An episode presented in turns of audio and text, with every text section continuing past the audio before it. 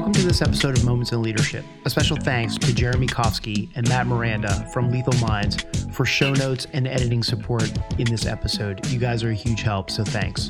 I want to first begin by personally thanking all of you who support me on Supercast subscriptions. Your donation to the effort makes me feel like I have a team of true supporters behind me that believe in and back the project, something that really inspires me and keeps me going with the project. You should all know that your support is meaningful, and I know this from the emails and DMs that I get on Instagram telling me how this podcast is being used for PME and general informal leadership discussions all the way from formal schoolhouses down to NCO classes out in the field. It's facilitating conversations between officers and enlisted in ways that open up real communication between all the different leaders, and that's happening across myriad different units. Stories resonate, and I think hearing them from successful leaders makes the challenges that emerging leaders face today just a little bit more surmountable. With only 27 total guests, this project has crossed the 65,000 total download mark and ranks in the daily top 100 chart in the management category of Apple Podcast downloads. There are 215 five star reviews on Apple and 242 on Spotify. So, again, I'm grateful. Thank you. You subscribers are all part of the effort and the team making it possible to make the project accessible to everyone who is listening and learning. Okay, on that note, I have a few thank yous to some new supporters on Supercast Hunter Keeley, who's an infantry officer out with the Magnificent Bastards of 2 4 Raw, Blake Cheney at the Buy Me a Beer level, Jared Haig at the Hot Wash level, Seth Cohen, Hot Wash level, Jay Trewick, Hot wash level, Samuel Farrell hot wash level, and then a Lawrence Bayonne or Bellion. I can't pronounce it. I'm sorry. It could be French at the hot wash level. Although, frankly, this could be a pseudonym for some infantry lieutenant out there standing around with his hands in his pockets. So, thank you. I did have one donor come in since the last episode, Sabrina Hecht, a retired Marine Corps colonel and a lifelong friend. Sabrina, thank you for over 30 years of friendship and for supporting Patrol Base Abate with a $250 donation through this project. Just a quick ask slash reminder if you've not dropped a review on Apple or a rating on Spotify, see if you can hook me up with one of those. They really help, even if it's just a sentence review on Apple. Subscribing helps too, of course. Okay, real quick, I attended a briefing with Lieutenant General Bellin last week, and he sat down with about 10 guests to talk about social media. There were six active component folks there, one person from the Marine Corps Reserves, and then three veterans, which covered the ranks of sergeant all the way through lieutenant colonel. The conversation touched on how social media can increase knowledge and bring awareness to current initiatives, or identify a problem that needs solutions in areas such as tactics and lethality, quality of life, recruitment talent management, camaraderie and community, um, and deployment opportunities. So it's just great to see this medium being recognized for all of its capabilities, as well as its potential in shaping several different fronts there's a lot of good happening out there on social media. A special thanks to Lieutenant Colonel Craig Thomas for again putting together another great event. If I had the power to meritoriously promote you to full bird, I would. And Ike Ryan, thanks as always for working your magic and to make things happen as well. I owe you a cigar, Ike. Switching gears, congrats to both Sergeants Major Troy Black and Carlos Ruiz on the relief and appointment last Thursday. When I showed up to 8th and I, someone with an iPad asked me for my name and then looked at me and replied, Oh, you're in the system twice. It looks like you were invited by both Sergeant Major Black and Sergeant Major Ruiz. So I'll take that as a huge compliment. Thank you both very much. The ceremony was awesome. I loved seeing the all enlisted parade where every single leadership was filled by the NCO and staff NCO Corps. So great job, Marines. It was really inspiring to see you all out there leading that parade. By the way, Sergeant Major Ruiz said that Moments in Leadership is going to be his first podcast to do once he settles in to his new role. And Sergeant Major Black told me that he wants to come back on in a few years to talk about his time as the SEAC. So, again, thank you both. It was a true honor to attend that ceremony. I also got to see Gunnery Sergeant Abby Seitz, also known as Iron Sights, in her new role as protocol for Sergeant Major Ruiz. And fair warning, I saw her in action, and let me tell you, she will karate chop your ass in a heartbeat if the need arises. I also got to meet Gunnery Sergeant Pisano, who's the drill master at Marine Barracks, Washington, or 8th and I. If you heard the recent episode with Sergeant Major Black, you'll know I asked him who would get their ass chewed if something went wrong with the relief and appointment ceremony, since the two most senior enlisted Marines would actually be participants. Well, Gunny answered that question for me on the spot, so it was uh, great meeting you, 1801. Okay, this episode is with recently retired Vice Admiral Bill Merz, a career submariner who initially qualified on the USS Haddo SSN 604, a permit class, or is sometimes referred to as a Thresher class boat. The Thresher class was redesignated as the permit class after the USS Thresher SSN 593 was lost on April 10, 1963, during deep diving tests off the coast of Cape Cod, killing all 129 personnel aboard, making her the first nuclear submarine ever lost at sea. He also qualified as a surface warfare officer and has had commands of the nuclear deep sea vessel NR 1, which is the only O4 sub command in the Navy, the USS Memphis, SSN 691, and Submarine Development Squadron 12. Finally, he was the commander of the U.S. 7th Fleet, and notably, he was a crew member during the fastest under ice polar transit ever made. And then I love this last part. He's also an honorary Navy Chief Petty Officer. And with that, welcome Vice Admiral Bill Merz. Thanks so much for coming on the podcast today. This is uh, a much anticipated interview. I've been really excited about this because, as you know, I've been trying to get a submariner on here, and you're obviously a retired three star admiral and vice admiral. Who better to get on here than you? So, and, and thanks to our mutual friend Ron Boxall for, for lining this up. But I usually start out these interviews by asking people a question like, tell me where you're from or how did you get interested in the military? But on my way into work today, I came up with a new question. I'm just going to spring it on you here and see how you see how you take it. If you can rewind back to the days of Captain Merz and you got the call that you had just become selected for admiral, tell me about that day. That is an interesting uh, opening question. So I was doing my normal morning, Monday morning commute, and I got a phone call from our personnel manager at, at Millington. This is how I found out. Okay. And he made the comment that, hey, I think you heard you've been selected. And I said, no, actually, I hadn't heard. And this was this was a civilian. Uh, no, no, oh. he, was, he was a he was another fellow captain. Oh, okay. And who actually made admiral the following year. So he's a little bit junior than I was, and and I was on uh, just entering the Hampton Roads tunnel and just about you know, drove off the road because I was not expecting it. It was kind of a shock. Now, I do say 06 was the best job. That's not to say it wasn't a complete honor to serve as an admiral. Sure. You just can get things done as an admiral. You can't get done as an 06. Right. No, I, I think there's there's similarities there across all the services. Yeah. you know, not to say that I didn't enjoy my lieutenant colonel time, but being a captain was the best time. But uh, Marine captain, right? Right. So, yeah. Right. Right. to walk walk by you in the past. I've seen you guys leverage that a few right. times. Go away. I've been, I was known to have made a couple phone calls as Captain Armstrong without identifying what, right, uh, right. what branch of service I was in. But that's great. But so thanks for that. That's a good story. Just went home and said to the wife, "Hey, guess what? Yeah, I've got some pack news. your bags."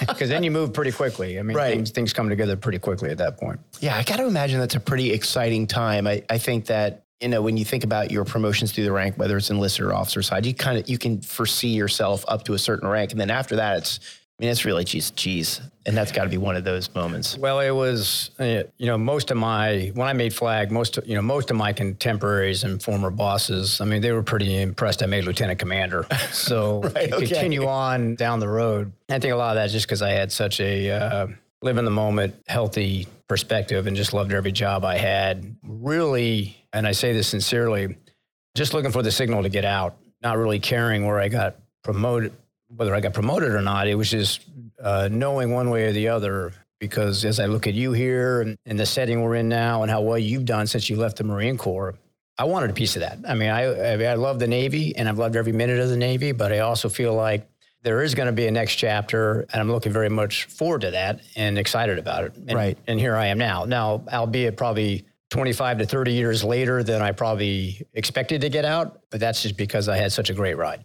Yeah, it's it's not an uncommon thing for me to hear from uh, from some of my general officer friends who say like, "Oh, geez, you know, if I had gotten out when you got out," and I'm like, "Yeah, but if I had stayed in when you stayed in, well, I probably wouldn't be a general." But well, you never know. You never know, right? That's just, just the whole story. point. You don't know, exactly. and that, that should be a theme to this. That there's no planning to make admiral. You know, we live under this thing called the Rickover principles, which kind of drives our community. Mm-hmm. It's not just the reactor plant; it's our mentality in submarining all the way through.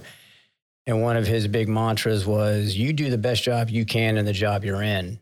Uh, and that's your best assurance of success, regardless of what that job is. Trying to scheme and maneuver into the right or wrong jobs. At the end of the day, I think this is true in most communities, you still have to perform. As long as you do well in the job you're in, things will typically take care of themselves. Right. I've heard that from other people in the past too, which is just perform in the billet where you are. Yeah. And, and that's the most critical thing. There is promotion. no master plan. That's right. For anyone. That's right. I get asked that a lot on, hey, what did you do to make Apple? right. so I'm definitely not the guy to ask. Yeah. I, I backed into this at best.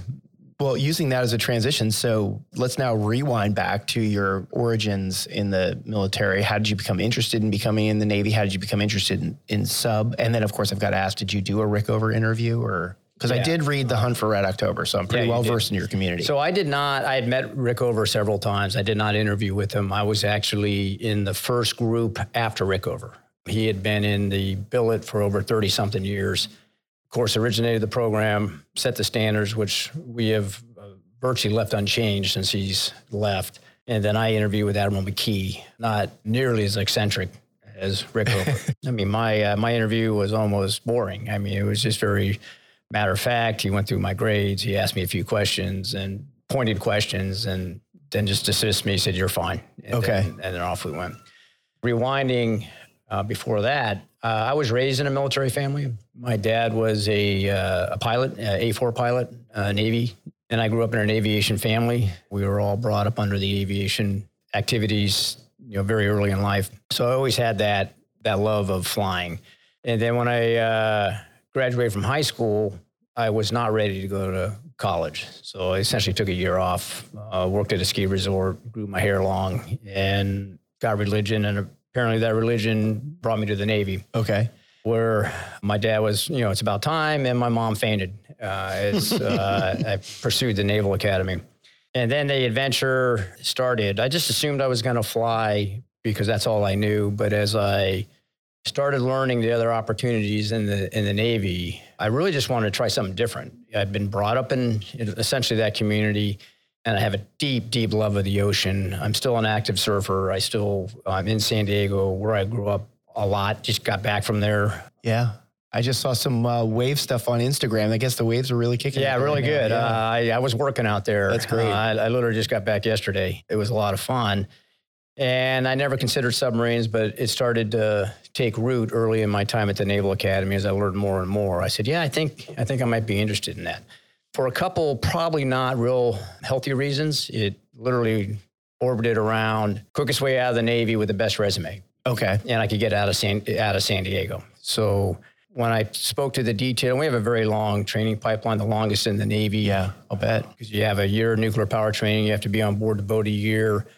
You have you know four to six months of submarine school.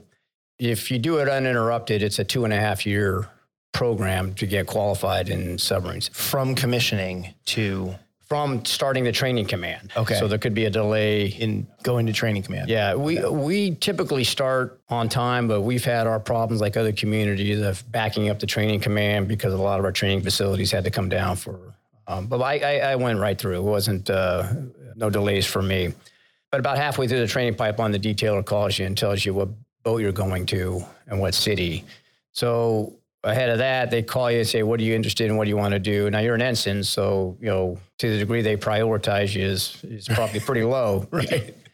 But I gave him a pretty easy target to hit on. I said I wanted anything out of San Diego. Okay. So he calls me back about a month later and says, "Great news, Ensign Merz. I got you anything out of San Diego, and with a little more emphasis on anything that was comfortable." So it ended up being the oldest, brokenest attack submarine out of San Diego and I was like, all right, well, you know, what do I care? I'm going to be getting out at my five year point, and so be it. Well, this is back during the Cold War, and everybody played. And matter of fact, I was at sea 300 of my first 300 days out of my first year on on board the boat, and almost immediately fell in love with it. Oh wow! I had, I mean, I never saw it coming. Nobody was more predisposed, probably not to like submarines or the Navy at that point. And what I saw was a group of locked on JOs and department heads that, you know, our first Cold War mission was a couple miles off the coast none of your business, doing things I didn't even think were legal. And just watching these guys go through their day quickly assimilated me that I want to actually be these guys. To what degree, I, I don't know. Still no long term plan. Sure. But if nothing else, just to motivate me to get qualified and contribute right. to this team. That's awesome. So when you when you got to the boat, was it you threw your sea bag right on and you guys were going out of the San Diego Bay, or was there some sort of dock workup, or did they? It was about a week later that we did our first underway, and this was an interesting one because complete inoculation into how the submarine community operates. And we're we're small crews, you know, we're. Mm-hmm. You know, that was a particularly small SSN. Today's SSNs are, you know, 7,000 tons or so. So the size of a good sized warship, only we only have about 120 to 125 crew compared to 350 to 450 on a on a warship. So everybody's got collateral duties. You know, for instance, there's no damage control parties. Everybody has a role when there's a major casualty. And you start learning very, very quickly either you're a contributor or you're not. And mm-hmm. if you're not, I mean, there's a lot of pressure on you from day one. So we got underway, and within that first week, I already learned that these submarines can hurt you. I mean, you show up and you think you got this thing canned. You go through the training pipelines. And then you get on the boats and you realize every boat's got a personality. And it, it's a proactive community that you have to drive it to be safe, you have to drive it to be proficient. And within this community, everything hangs on your proficiency. And you know, we'll talk about some leadership traits, but you're in a community of a lot of smart people. Mm-hmm. The highest caliber of enlisted uh, the enlisted go through the same training as the officers. They would be officers, except for maybe an opportunity in life or a decision. Mm-hmm. But we all go through the exact same nuclear training. We go through a very similar qual program, targeted at different watch stations on board the boat. So if you're not proficient in your job, that's what drives the impression of the crew of you as a leader. And a small crew. A small crew. Right. And it quickly becomes apparent this runs very deep because their very survival may be hung on your proficiency. So it's very hard to lead at all in the submarine community if you don't know your job mm-hmm. because they know their job. How do you generate that respect if you're perceived to be a liability on board as opposed to an asset? And that's very galvanizing for a JO to come aboard. And these particular boats were called the 594 class, which used to be the 593 class, which was the USS Thresher which is the last submarine that sunk with all hands. That hung over that class very heavily. So uh, Thresher was the first of the class. She was sunk. So the next ship took on the class name, which was the Permit class from there on forward. And these things were prickly. You know, by the end of my JO tour, I just assumed everybody caught fire and everybody had flooding. Not necessarily the case.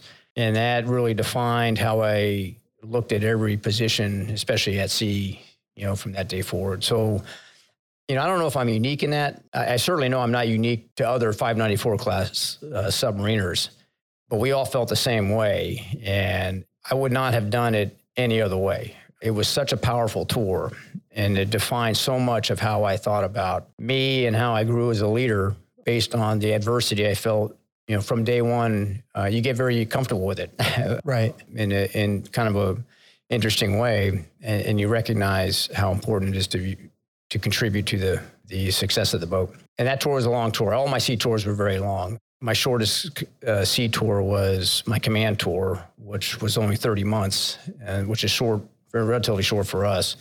But every other sea tour was over 40 months. So a lot of time on board, a lot of time at sea, getting to know these these crews.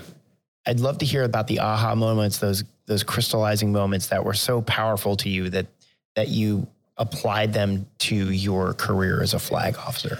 The aha moments were coming every day for a guy like me who had just no idea what the community was about. And back then, it was just because of the environment of the Cold War. You know, every community has their secrets that need to be protected. But you just didn't know what attack submarines did unless you were on one. Okay. So the briefs don't start. Your basic training, you get the skill sets of operating the boat. But where you're going, what you're doing, that all doesn't happen until you're actually underway. And only the captain, the XO, and the ops, who's also the navigator on most boats, uh, knows what the mission is, where you're going, and what the objectives are. So I'm sitting in this first brief and probably still an ensign because it's only a, a week or so after I get on board. And just going through the take, the location, the order of battle, the threat, and then actually executing the mission. Still classified, still can't talk about the details of it. But the proximity we were in to other Russian submarines, other Russian ships, feet. And I had no idea that it was that aggressive, that the stakes were that high, and the stakes were that relentless. It just kept coming every single day, and the team always had to be on their game on how they're maneuvering. And then underneath that, you're on an old platform which has its own personality. So you're constantly dealing with the onboard issues, the casualties, how that dovetails into the mission, and, and how unplussed the crew was and the officers were about just getting through the day with the boat, let alone executing a mission. Mm-hmm. And yeah, this is where your big aha moment is, as I mentioned earlier, that this can be a very dangerous business if you're not on your game. And you start getting that very heavy feeling early that you know, I better get on my game. I mean, this is all fun and games in the training pipeline until you actually get on board and you have to start start producing.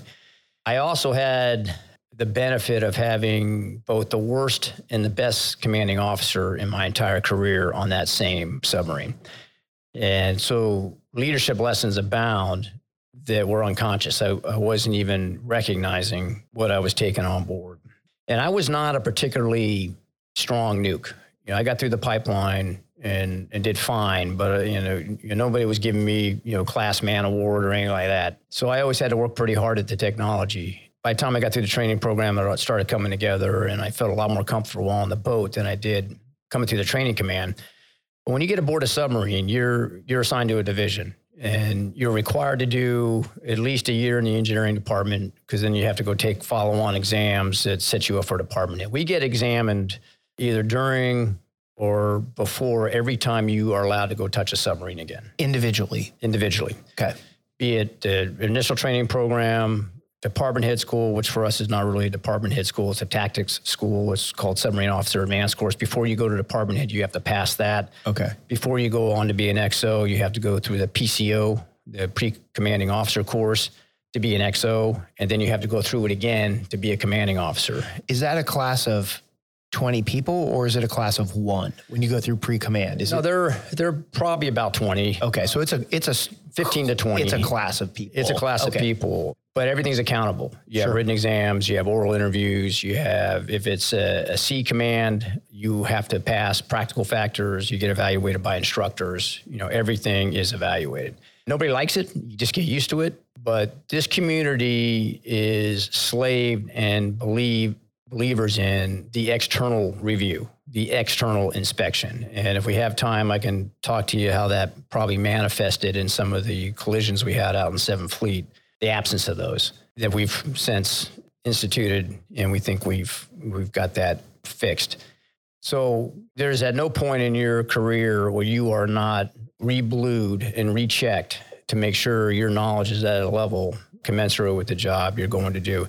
And the pre-commanding officer one, when you're going to command as opposed to going to XO, also includes you know three plus months back at naval reactors, relearning everything you learned about nuclear power. You don't learn anything new. It's just a it's a check to ensure that if you have any lingering questions about nuclear power, now's the time to get them answered. Because when you report aboard and you relieve as commanding officer, you are legally responsible for the safety of that reactor plant. And they are crystal clear about that. Right. So be be crystal clear about that to a listener, like the Marine infantryman who's listening to this, right? What does that mean? Crystal clear about the the legal aspects of that reactor. So you are 100% accountable for the safety of that reactor plant. Mm-hmm. Now, you're obviously you're safe. You're legally accountable for the safety of the ship and the crew. From a nuclear standpoint, we don't make the distinction. The, the ship and the crew are part of the nuclear machine that run that plant. And that plant is the heart and soul of that submarine. Sure. It's, it allows us to do all the magical things we do. And sometime later in your career, you, re- you start recognizing that Naval Reactors, the institution, the, the, institution that trained us, the one that Rickover started, uh, becomes less of your frenemy and more of your friend. Okay. It is, becomes your, dra- your backdrop. You can call them from sea anytime, anywhere in the world, and they're there for you. But we all are brought up under these and there's leadership lessons in this mm-hmm. Under what we call the Rickover principles.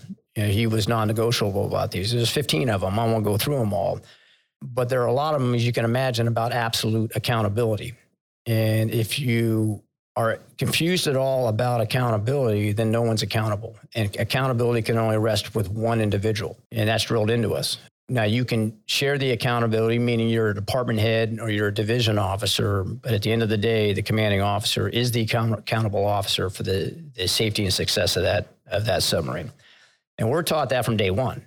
You know, there's a lot of myths and legends about the nuclear power community, but you know, after my exposure to you know the Navy writ large, there's just a lot of translatable you know lessons we are taught early on in the nuclear power community that I think are valuable for everybody. And you know, we also have an outside look later in our careers that is uh, I always found was very interesting because all our commanding officers of aircraft carriers are aviators that much later in life have to go through the exact same nuclear power training program. Right. So these poor guys at the 05 level are going through nuclear power school, nuclear prototype training with a bunch of ensigns going through. And almost without exception, the feedback is, you know, it's the best thing that ever happened to me. The way this program is run, the values, the support, and uh, and the accountability are exactly, I think, what every officer wants at that at that level. So you know, when as I as I look back on it now, I find it to be a fascinating journey. When you're living at one, you know, as we say, you know, the the next bite of the six foot shit sandwich that, right. that we call nuclear power. But at some point, you kind of kick back and think, I wouldn't have it any other way. I mean, when you're a commanding officer of a submarine, you feel absolutely prepared technically for what you're endeavoring.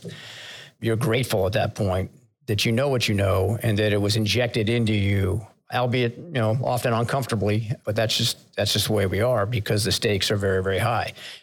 Every reactor plant every submarine influences every other reactor plant out there. So if you you know as Rickover said we we will have the opportunity to screw this up exactly one time because of the you know, public fear superstition of nuclear power as we go through so that just drives a lot of behaviors that may be unique to us I, you know, I don't know the other communities to that level but for instance, mistakes in our community are celebrated, you know, unless it's deliberate. And we've had those, but you handle those a little bit differently. You got a different issue there. But the technology is so hard and takes so many people and there's so many moving parts that mistakes are made all the time. You just learn to bend these mistakes and then you you celebrate them. If you continue to make the same mistake, yeah, that's going to matriculate in different ways and that'll eventually affect your performance. Mm-hmm. But we have a very rigid you know, non-attributable review system. We call it the incident reporting system. That at the end of the day is uh, has one objective: to figure out what happened, and then to correct it, and then to move on. If it was a human error, you're likely to get disqualified, and you're going to get re-qualified there because they'll put you through a training program because your lack of knowledge created an issue. But it never shows up in your FITREP by design. Oh, really? It just doesn't, uh, unless you have a lot of them. And then that probably manifests in, hey, you're just not cut out for this work. But it won't go item by item. You know, the officer made this mistake, made this mistake, made this mistake. It'll be more of a grading that, hey, your performance is just below your peers. And at some point, you know, you're going to have to take the off ramp. If you had it any other way, it'd be almost impossible to get the ground truth on an incident, especially when it happens at sea and you know you're with the team you have. Right. We operate independently. So that commanding officer has to be very confident that you have resolved the issue, you know what the problems are, uh, you go through the upgrade program, you get everybody back on watch, and you get on with your day. Yeah, I think there's a huge leadership lesson there for listeners. A couple of past episodes, definitely listen to Vice Admiral Ron Boxall, where he talks about how his the command climate was impacted by a screaming commanding officer all the time. So with, once the CO starts screaming, nobody brings him problems anymore. And I and I would imagine in the submarine community that could be absolutely catastrophic.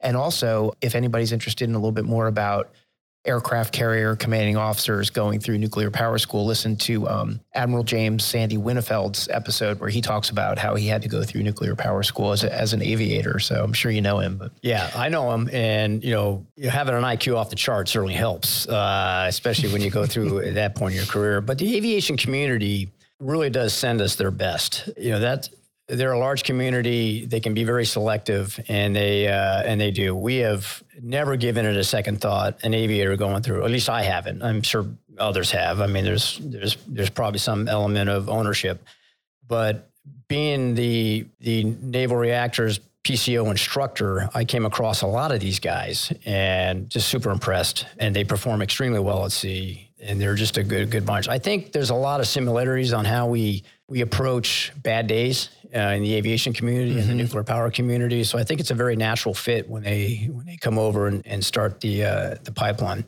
But you mentioned yelling CEOs, and my first CEO was that, and it, it does have a huge shutdown effect.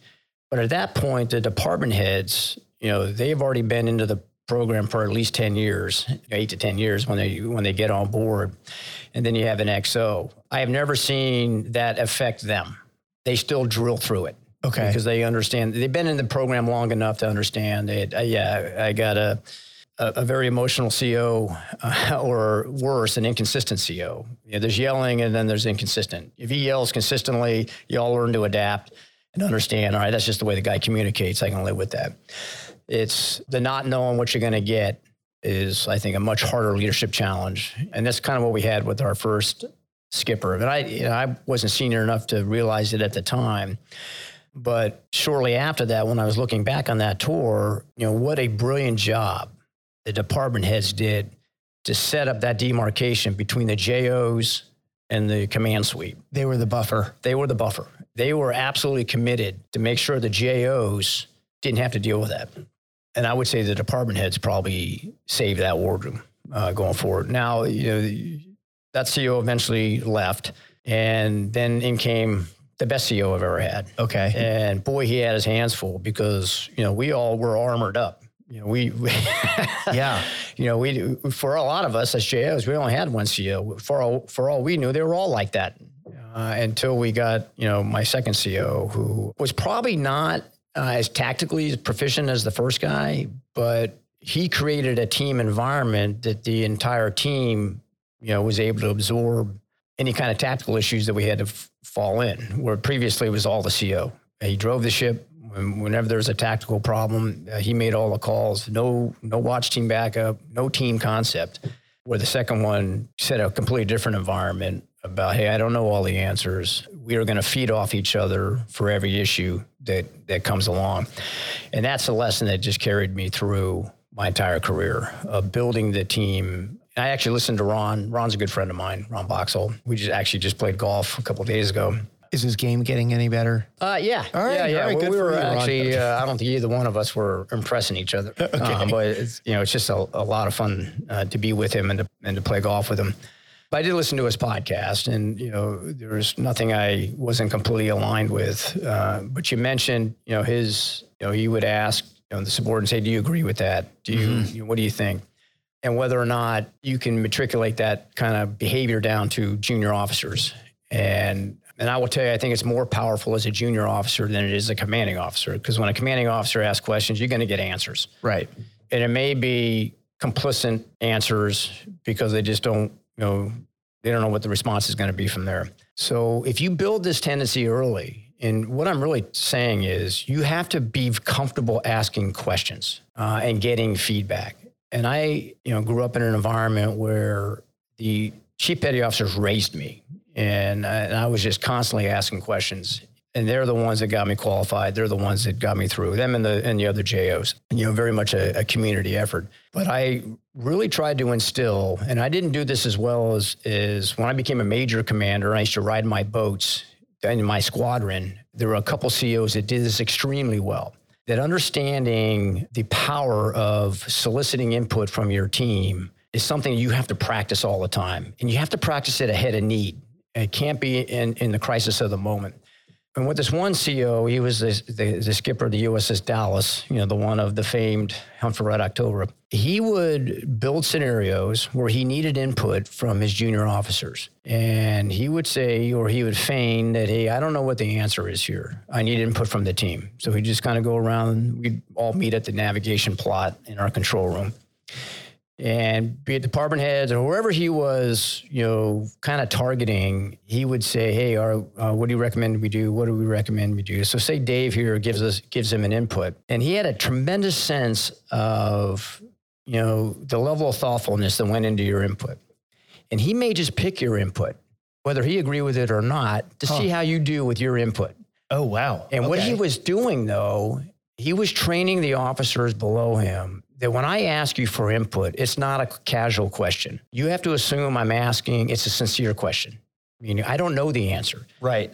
And, and this happened to me when I was in command. I was in a few scenarios where I did not know what to do. So I asked the team, and having invested in this early, where the team's comfortable with giving me input as the commanding officer, I would often tell them, and they knew how I thought, that I, I may not know the answer, but I know the answer when I hear it. So if that smart JO who's been with me for a while, we've been in these dialogues, and he's comfortable having this dialogue with me, you know, bingo, that's what we're going to do. And it just that that resonates with my experience. That resonates with the scenario. I didn't come up with it. You did. We're going to execute it, and you own it. So that was the other element of it. right. you, you had to plan it, and you're now the officer in charge of that. You know, bad idea, you know, whatever, whatever it may be.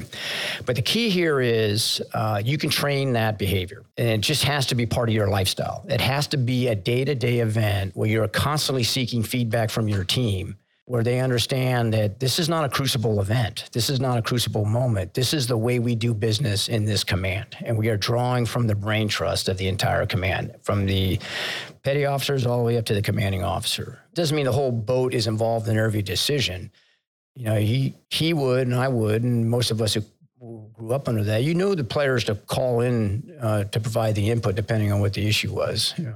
And you'll find in the end of the day, you get the quickest and most efficient solutions if the team is in the habit of being part of that dialogue. I run my own company. I'm sitting here listening to you say that, and I'm thinking of five ways I could do that better myself. Uh, oh, we all can. Yeah. We all can. I thought I had it can. and then I become a Commodore and I'm riding my other boats. I'm like, man, I wish I, you know, I, that guy crushes me on how he did it. Yeah.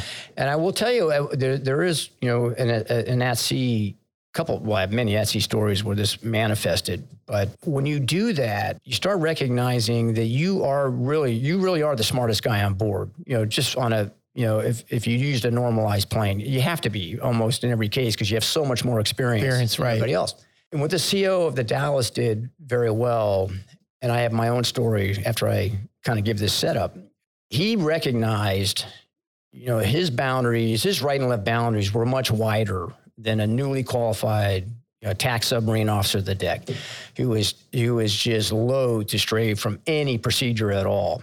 So he would put them in positions where they had to make very hard decisions, and uh, understanding that you know they thought they were doing something unsafe, but his boundaries were so much wider, and he understood the boat so much better. And and these are high performance machines. I mean, uh, like a Los Angeles class, like an underwater Ferrari, and it can get away from you. And we've had instances of that where we've almost lost boats just out of the performance and the the, the proficiency issues with the crew. So he would, you know, let the the officer, you know, bang through something, and then he would kind of saddle up next to him and say, "How'd you like that?" He said, "Oh, I didn't like that at all." yeah, well, let's talk about that. right, right. and he would uh, he would walk them through that. So I had adopted that before I became Commodore. Again, this guy did it better than I did, but I allowed the JOs to really just drive the boat.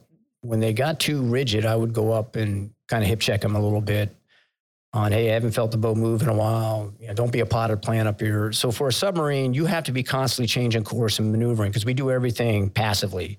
So you have to create the relative motion to get different bearing rates to contacts to, to identify where everybody is without revealing your position. So there's there's this constant dynamic of the boat has to be turning and maneuvering all the time then you have to balance that with actually getting to where you're going. So it, there's an art to it all the time. When the right, it's not like a ship that just goes in a straight line. We don't go from in a straight San line. Diego to Hawaii. Uh, yeah. Now, if we're going at high speed, we may do that just knowing nobody's going as fast as we are. So you know everything's in front of you, uh, not yeah. behind you. But whenever you uh, slow down, and we have to come up close to the surface every 12 hours to contact the rest of the world, see what's going on.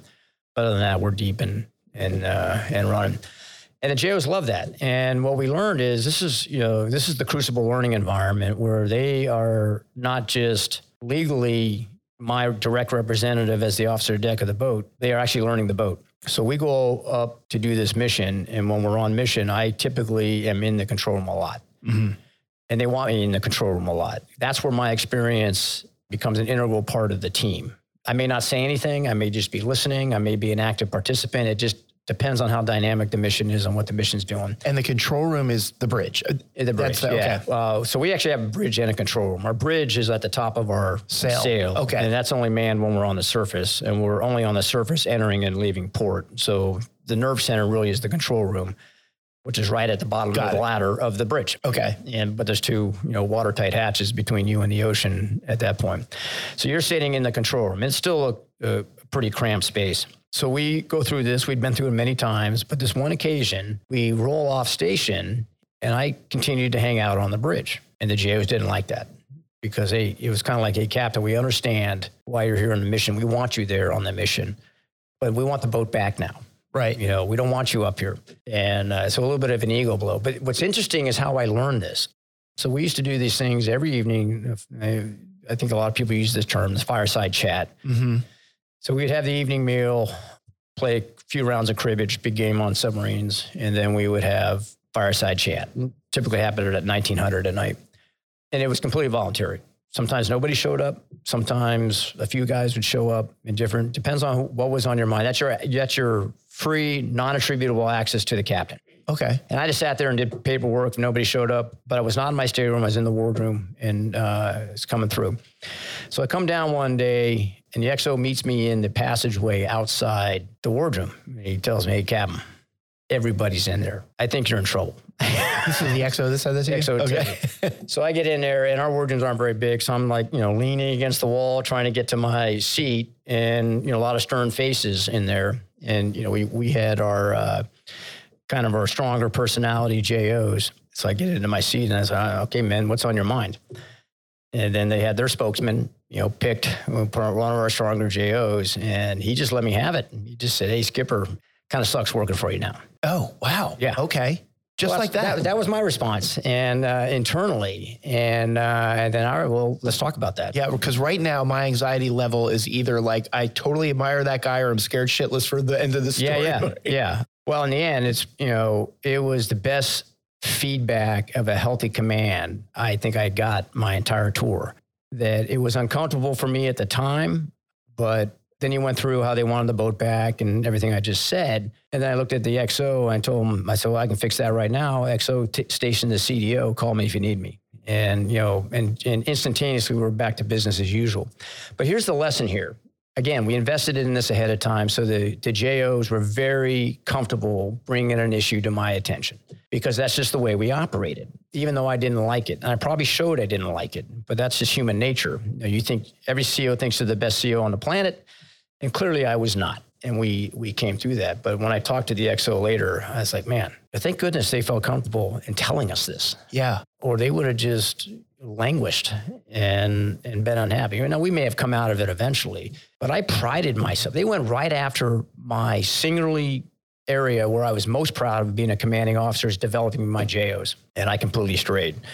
So as I was saying, that you know the lesson here is, and this can start at a very young level, is you have referent authority over anybody who is assigned to you, and they are going to do what you say.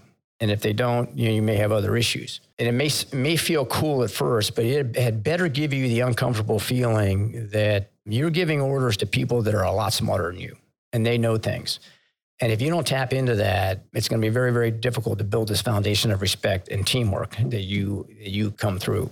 So, you know, the ability to have those dialogues early and make it comfortable on the team, and not when you need it, absolutely when you don't need it, right? Uh, because when you need it, it becomes you know very common, very you know very familiar for the team to say, you know, CEO's asking questions, like CEO's always asking questions, the JO's asking questions, like the JO's always asking questions, and and, and maybe later I'll talk a little bit how we used to bring sailors on board my command, which was the USS Memphis, and and how powerfully healthy it was, driven by our our chief petty officers, which really set the tone from day one that you are part of this team. We've been expecting you. We're celebrating you and and this is how you're going to come into the the Memphis fold. Wow, very powerful by the Chiefs. Yeah, I, I would think listening to that, I reflect back. I would think that if anybody listening to this, if you've got your subordinates, I'll just call them because it could be officers or enlisted in both.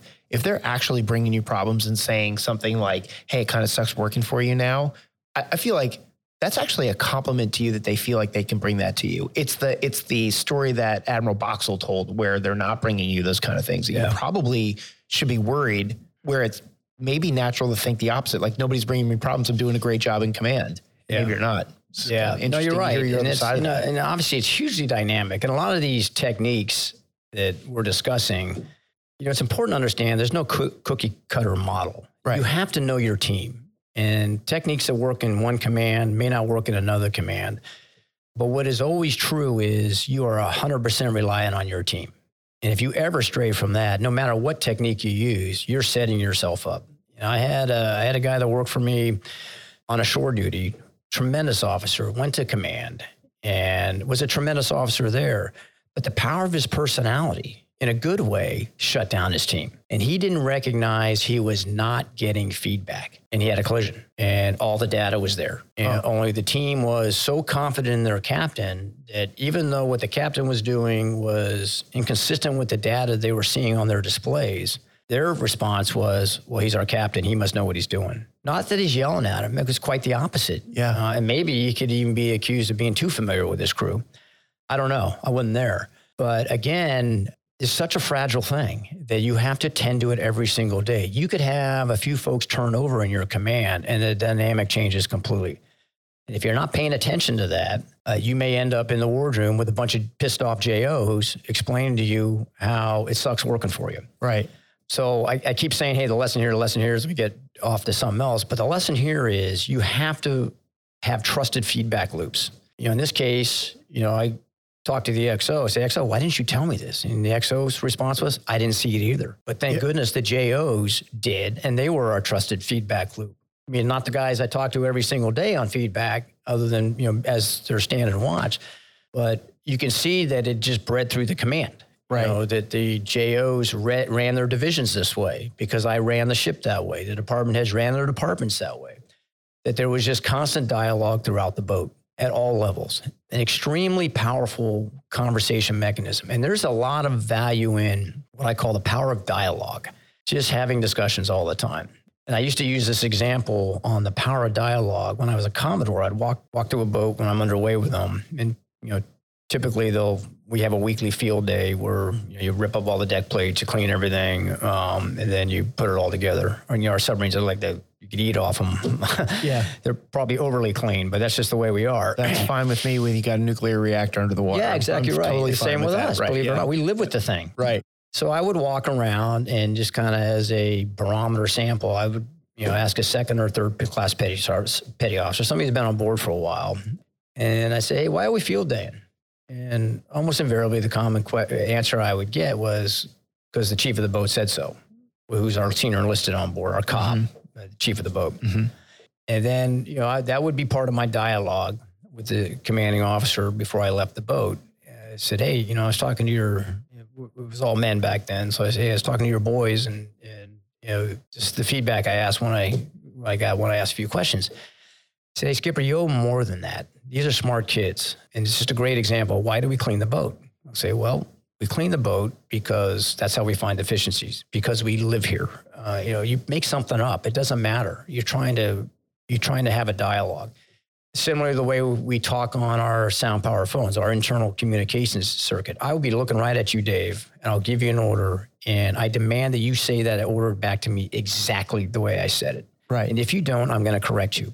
So we're doing drills, and the, the crew it's wear, wearisome, especially when you're new. You get into the habit of it after a while. But I would ask after a drill, hey, why do we talk like dorks on on a sound power phone when I'm looking right at you? Why do I have to repeat everything back? And some knew the answer, some didn't. And the answer is because these procedures are written in blood, and I'm not practicing for a drill. I'm practicing like a hydraulic rupture where your eardrums are splitting because it's so loud. I'm practicing for the bad day. I'm practicing for when I can only hear every other word that you're saying, but we've done it so many times, I know exactly what you're saying. Right. We can execute and we can save the boat.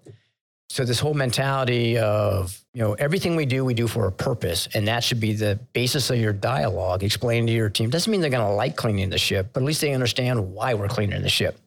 And that changes the whole mentality of how your team underneath you is approaching their day-to-day business. We're not doing this just to make the COB happy. We're not doing this just because the CEO said so. We're doing this because this is a procedure we have done over and over and over, and it saves us and it's part of our foundation as safe submariners.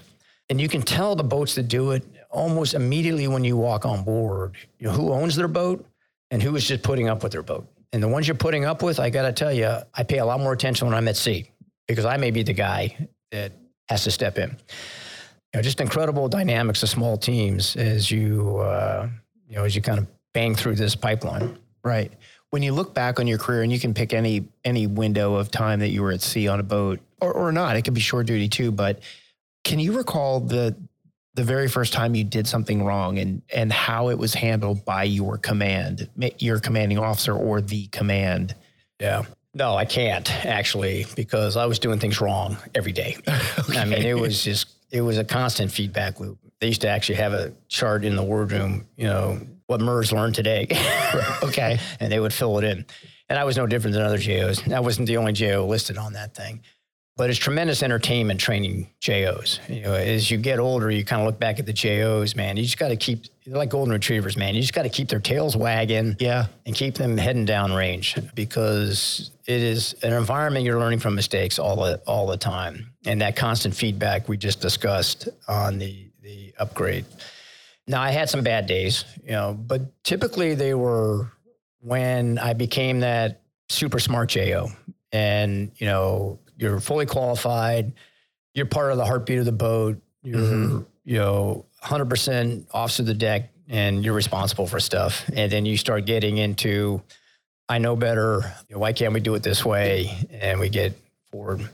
So on this one, one particular evening, you know, absolutely unsafe driving of the boat, which I didn't fully appreciate. And if we get a chance to talk about my command tour on NR1, the deep submergence. You know, this is where this lesson completely crystallized for me that happened, you know, 10 years prior. And NR1, real quick explanation to the uh, the Marines out there. yeah, NR1 is was our one and only 04 command in the community. And it was a nuclear powered deep submersible. So it's uh, it's a Cold War tool. Still around? Nope, it okay. was uh, uh, inactivated about uh, five or six years ago. There were about four commanders after I was the commander of it, and it's you know it spends its life on the bottom of the ocean picking through people's trash. So you can kind of use your imagination on on what it was used for, because you're going to have to use your imagination. Sure. But there was one crucible event that happened on on on board that's similar to this you know JO story I'm telling, where I was having fun with the boat, and I was driving directly under ships at high speed. Uh, and it does very cool things to our displays because everything's sound and digitized. So as you approach a, another ship at close range, you're we what we call the displays blow up, and you okay. get all kind of crazy stuff. And uh, and I was actually teaching a, a, younger JO on this thing we call near field effect on the uh, on the sensors.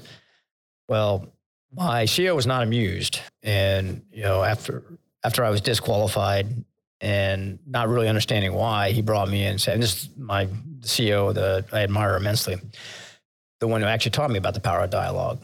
He sat me down this is back on the Dallas, no, not NR1. No, this is back on the on the my first boat. I was never on the Dallas. Uh, oh. Dallas was a boat in my squadron. I was okay. on. This is the USS Haddo. Okay, my very first boat. Okay, so you said NR1, but that's not. You're back on. Yeah. It. Okay. So yeah, two different stories, uh, about ten years apart. The first one happened on the Haddo, and a a crucible incident happened on NR1 that showed why the incident on the okay, Haddo was so now. dangerous. So if you, uh, so the, the, basic issue with me driving under the sub these surface ships was the the CO was pretty much coming after me that you don't have absolute certainty what kind of ship that is. If it was a merchant ship, great. If it was a warship, yeah, no problem. But if it's a trawler, you put everybody in this boat at risk because we assume the trawlers own the water column all the way to the bottom of the ocean. And often they do, which happened to me on NR1, which I'll tell here in a second if you'll indulge okay. me. Yes, please. So his issue was you're not that smart. You have a lot to learn, and because of your your ego, uh, you put us all in danger. And so, so he put me through an upgrade program. And and again, this just like in the reactor plant, it's exactly what it is, an upgrade program. Unless you refuse to learn, then it's a performance issue. Oh, okay. Uh, but the way he looked at it was, hey, you know, this is a young JO. Uh, he wanted this he wants this freewheeling, you know, driving the boat on the con, but he understood that hey, there's there could be a cost to that, and if you exceed his threshold, you're going to get more than just feedback. You're going to get disqualified, and you and, and just getting disqualified is more than enough to correct an officer on an SSN. because you come off the watch bill and you have just burdened the entire. Somebody has to fill in for you. you know, it's typically a tight rotation anyway. Uh, so you're working hard to get back on that on that watch bill. And typically you have to give training to the wardroom. It's a very constructive requalification. So yeah, you, the purpose of the requalification in, in this CEO's eyes, which I carried through my career, is through you, we are going to elevate the knowledge of the wardroom. So you had to go do research, you had to give training, you had to come up with scenarios, very involved, took a lot of hours. And then if he's satisfied, you put enough into it, did enough push-ups, then I'll put you back on the watch bill. And it's okay. just him. I mean, there's no lengthy, multifaceted certification event. You're pleasing the man. And when the man's ready to put you back on the watch bill, you go back on the watch bill. Okay. So fast forward to NR1, and there's so many lessons on NR1. And I know you have a question in here about if you could do, you know, do a redo. Yeah. It's probably this whole NR1 tour because I was a brand new, as fun as it was and as successful as it was, again, so many mistakes early as a new commanding officer, orbiting around everywhere from, you know, a one of a kind plant. My technical knowledge was low. I was very much influenced by a very smart crew, not always constructively. And, you know, I learned very quickly and got out of that and became myself again. But it's just a very, very unique environment. It's a, so just to explain what NR1 is, you know, I said physically what it is. It's the only command where every enlisted office, every enlisted member also has to interview with the four star, the director of naval reactors. Every officer does coming into the program. Okay. But for that particular boat, because there's such little team backup, we only have 10 on board at a time. And it's a nuclear power plant, same responsibilities, just smaller. Every one of those enlisted members have to pass an interview, same as the officers uh, going through nuclear power. So you're dealing with a smart crewman. And almost every one of them gets picked up for an officer program. Uh, so it's very actually hard to maintain consistency in your command because they're constantly getting poached to the officer community. Right. But you know, by this time I had already uh, was very comfortable with the way I approach preparing ships. You know, this whole power of dialogue, this whole constant feedback from the team. That on this one day in the Mediterranean, and we're not in the Mediterranean much, but we were we were on this particular deployment, and we were supporting a torpedo exercise. We almost always do torpedo exercises on instrumented ranges, either off of Hawaii, San Diego, Norfolk, or uh, or AUTEC down in the Caribbean.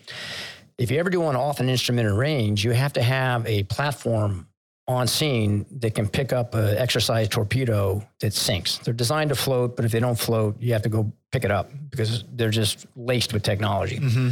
So I was that guy. So I'm sitting on the bottom of the ocean, and uh, this was the USS Philadelphia was doing a torpedo exercise above me. So we're about 3,000 feet underwater, just sitting on the bottom, eating Pop Tarts and just listening to what's going on above us because you can hear everything. And then they recovered all the torpedoes, and they they called me and told me that um, I'm free to go.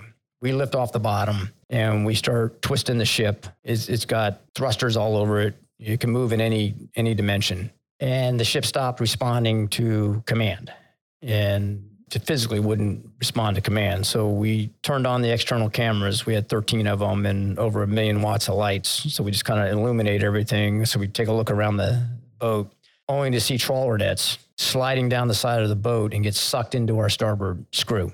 Oh. So when you rewind back to the USS Haddo when I got disqualified because you don't know if it's a trawler or not, here I am at 3,000 feet underwater and the nets are going all the way down to the bottom. And he was just drift fishing. So I didn't hear him. He certainly didn't hear me. But once he snagged me, we heard him start up and then he started going, uh, which spun us around and started dragging us backwards along the bottom. And we're smashing on the bottom. We had equipment falling off the boat. And we have this procedure where you emergency blow, you inject high pressure air into your ballast tanks which we did just to get ourselves away from the ocean floor. Uh, and then we had to fight the ship all the way back up up to the surface without damaging us or coming up underneath the trawler and damaging the trawler.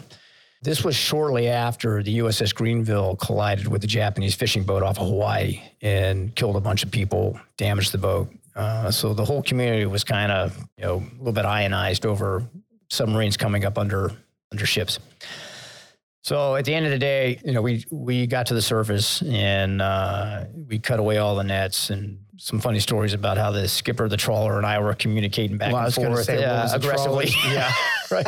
Hey, he didn't look, speak much English. submarine, right? Yeah. yeah. he didn't speak much English. I didn't speak Italian, but the hand, the verbal communi- the nonverbal communications were pretty clear that neither one of us were happy. But the reality was, we were both in international water, and we were both where we were allowed to be. It's just an unfortunate incident. So at the end of the day nobody got hurt and we replaced you know the guy's nets for him. The us navy did. But the lessons were were surreal. Because not just you know, the lesson here isn't necessarily that the trawlers own the water column. I mean every submariner is you know brought up that way. The lesson here is that i think every officer in combat or in a crisis if you have properly prepared your team you have this what you call kind of an out of body experience where your team just goes into action and you're in the enviable position of just watching them. And it elevates you to a position where you can provide forceful backup if you need to. And this is an entire enlisted crew, except for the pilot, which was, we call him a pilot on there because we actually fly by altitude off the ocean floor. Uh, so all our sensors are kind of looking down. But everybody else is enlisted. And watching that team, we lost the reactor plant.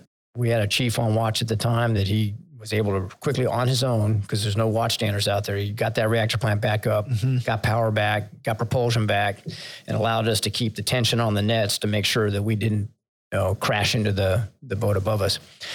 And I, I would tell that story a lot afterwards on, you know, again, not that I hope any of you have a day like this, because, you know, those are literally guys I keep in touch with to this day because we know that, you know, we're all here because we were able to work together as a team that if you need any convincing at all, the power of doing this ahead of need and making it part of your, as I said earlier, lifestyle, these are the kind of days you're going to have. I don't care where you are in the military, what community, what profession, you're going to have a bad day. And, and we used to feed this back to the pre commanding officers that, hey, it's easy to be a good CEO on a good day. Yeah. it's the bad days that are going to define you as a commanding officer and how, how well you perform in those kind of scenarios. And there are so many of them in that in our community that happen so often that you find out early those who are going to you know continue to go on and command a submarine and most folks self deselect at some point that are not up for that. They just never get comfortable with uh, with with that kind of dynamic environment. Right. I usually ask this question somewhere along the line to tell me about a time where you were really truly scared. was that it, or do you have another one? Um, well, many. That sounds scary. that sounds scary to me. You know. Yeah, it was. It, well, interestingly, it wasn't necessarily scary in the moment. It was in the bar afterwards. You know, actually, a week later when we pulled into Greece, uh, we're all kind of reflecting back on how it could have turned out, how it probably should have turned out, and that a few things went went our way on the bottom of the ocean that we were able to, as we you know, kind of unscrew ourselves and get mm-hmm. up there that's when the fear kind of sets in retroactively. If you're well trained and you and you go into action, you, you know, again, you have this surreal external look at what's going on. You just execute, and it's when you your heart rate comes down and you start thinking. And this is, I mean, this is actually documented even for Marines in combat, where the real problems start after the combat. Uh, yeah. When you start thinking about what you just went through and whether or not you ever want to go do that again. And so we actually went through each crew member we had the we have what we call undersea medical officers. They're kind of like our versions of flight surgeons and everything else, but they're specifically trained for all the dynamics of being underwater, physically and and and mentally. So every crew member had to get counseling, and we had to kind of go through all this.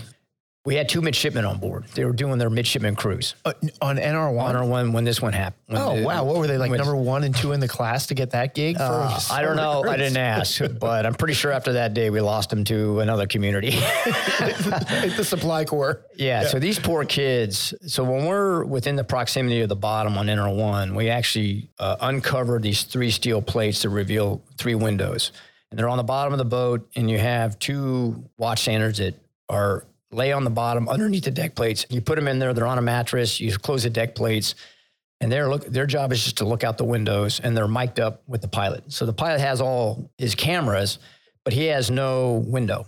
So okay. he's you know he's moving around. He has you know typically very good situational awareness, but he can't see directly under the boat, and he can't see when we're landing. So the watchstanders are trained to kind of count down before. So the, the boat has like an inline skate. It has retractable landing gear and the wheels come down, they're full of alcohol. If they're full of air, they would you know, collapse, right, yeah. or they would or collapse. Right. The, the outside the pressure, pressure yeah, right. would would compress the air.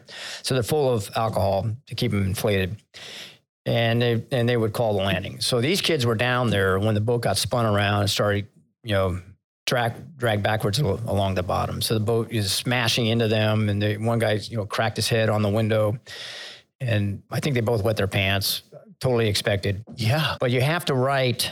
Another thing about nuclear power is when you're a commanding officer of a of a submarine or an aircraft carrier, you have to write the director, the four star, a letter every quarter. And it's a little bit formatted, but it you know, it talks about your training program, your material issues, and if you need any help. And if, if you have midshipmen on board, you have to comment on how the midshipman experience went because we're all recruiters. You know, we're all right. trying to get these kids mm-hmm. interested in your community. And Admiral Bowman was the director at the time when I wrote him the letter. He actually called me when I got to Greece. He said, he says, aren't too many letters that make me laugh out loud. when I explained what happened, he already knew what happened. He'd been briefed because uh, it's the safety of a nu- nuclear reactor out there that he's you know concerned about. But when I you know kind of commented on how that experiment experience landed on the midshipmen and that I yeah, I think they were pretty shaken up. I think we lost them. Did you ever honestly find out what what they went on to do? Or? You know, Dave, uh, I, I wish I had. I wish I had. I mean, they may have been submariners for all I know. right. I mean, some guys, you know, they like that. Uh, in the end of the day, say, yeah, hey, this is. You know, if you were like me when I came into submarines had no idea what these boats really did. Well, NR1 was still in that category at that time. Okay. I mean, nobody knew what NR1 did. We were very close on what she did militarily. You didn't have a Wikipedia page for it back then? No. Okay. Uh, probably do now though. So we did we did a fair amount of commercial work with that. I did a lot of work with Bob Ballard. Uh, he and I are friends, and we used to. You know, if he had work in the vicinity where we were doing military ops, uh, we'd try to carve out a few hours for him to go look at something, to go get some data. And he was on board a lot huh. um, when we were there. So we, we tried to support the science community, and it kind of you know helped you know our cover story of you know it's a, it's a research platform. But during my tour, I did mostly military work. I didn't have uh, a few occasions with with Bob and some others, but most of the time we were doing military work. So yeah, the poor midshipmen didn't. yeah, that's a, that's a great story. Well, yeah. if any of those midshipmen hear that story, please drop me an email because I'd like to hear about that. But so being scared, you asked me that. Mm-hmm. I didn't really answer your question. So that was a, a retroactive scared, but there were a couple where a couple poor decisions on my point put sailors in direct danger, and most of them were on NR1, but there were a few on some of the attack boats I was on. But the NR1 one, we had to put divers over the side a lot. Sometimes open ocean, you know, sometimes, sometimes protected. And I made a poor decision on the talent management of who I put over the side. And, okay. and this was a, a, weak diver, a weak swimmer. And I actually watched on the camera as the boat came crashing down on him and knocked him unconscious underwater. And then the other divers were able to get him up and uh, resuscitate him. And if you're a scuba diver, you know, the list of things that can, can go wrong with an unconscious diver are immense, all with bad endings. Um, but we were able to. I had a very strong corpsman on board who was a who was a deep sea diver, a personal deep sea diver. Matter of fact, he's kind of a legend in the community. He was the kind of first guy that did a lot of saturation diving and a lot of data driven that, that a lot of the commercial divers do now. So he knew exactly what he was doing. He was able to recover the guy and get him going so the, there were a couple of those that you, you look at it and you just recognize, man, you do the best you can, but the sin is not to to learn from each one of those events. Right. And when we did the critique, and you know, this is what nukes do. When matter of fact, we critique good things as well as bad things. And this was always an entertaining topic when I would teach the PCOs, especially folks from outside our community that would go through the course, like uh, the CVN aircraft carrier XOs and COs that, and I said, hey, uh, you, you'll hear that we critique everything, both good and bad. You know, we do a procedure and then we critique it. Said, that's not exactly true. I said, we would like to think we do that, but the reality is we don't have time for all that overhead. I said, but here's my advice to you new commanding officers. If something goes right unexpectedly, critique it. Yeah. Because here's the deal you have to be right on purpose, not on accident. Um, because being right on accident is really a chance game that it's not going to go right the next time. So if you know you did something that you weren't really prepared for and it went better than expected or it went super well, you may want to sit down and talk about it and uh, and, and, just milk it for every you know, ounce of good feedback you can. I say, if you've done the same thing over and over and over again, and it's going just as scripted, you know, procedures for pulling into port, surfacing the submarine, submerging the submarine, you don't have to critique that. That's how you train them. Mm-hmm. Uh, you're getting the exact feedback you need on how well it went. But when you do a one-off and you do a unique procedure, SEAL SEAL team operations were always very sporty for us.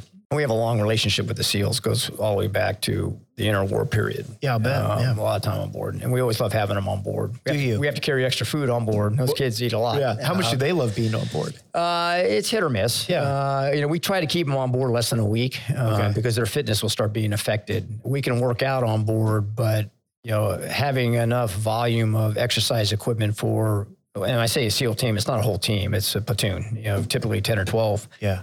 will be on board.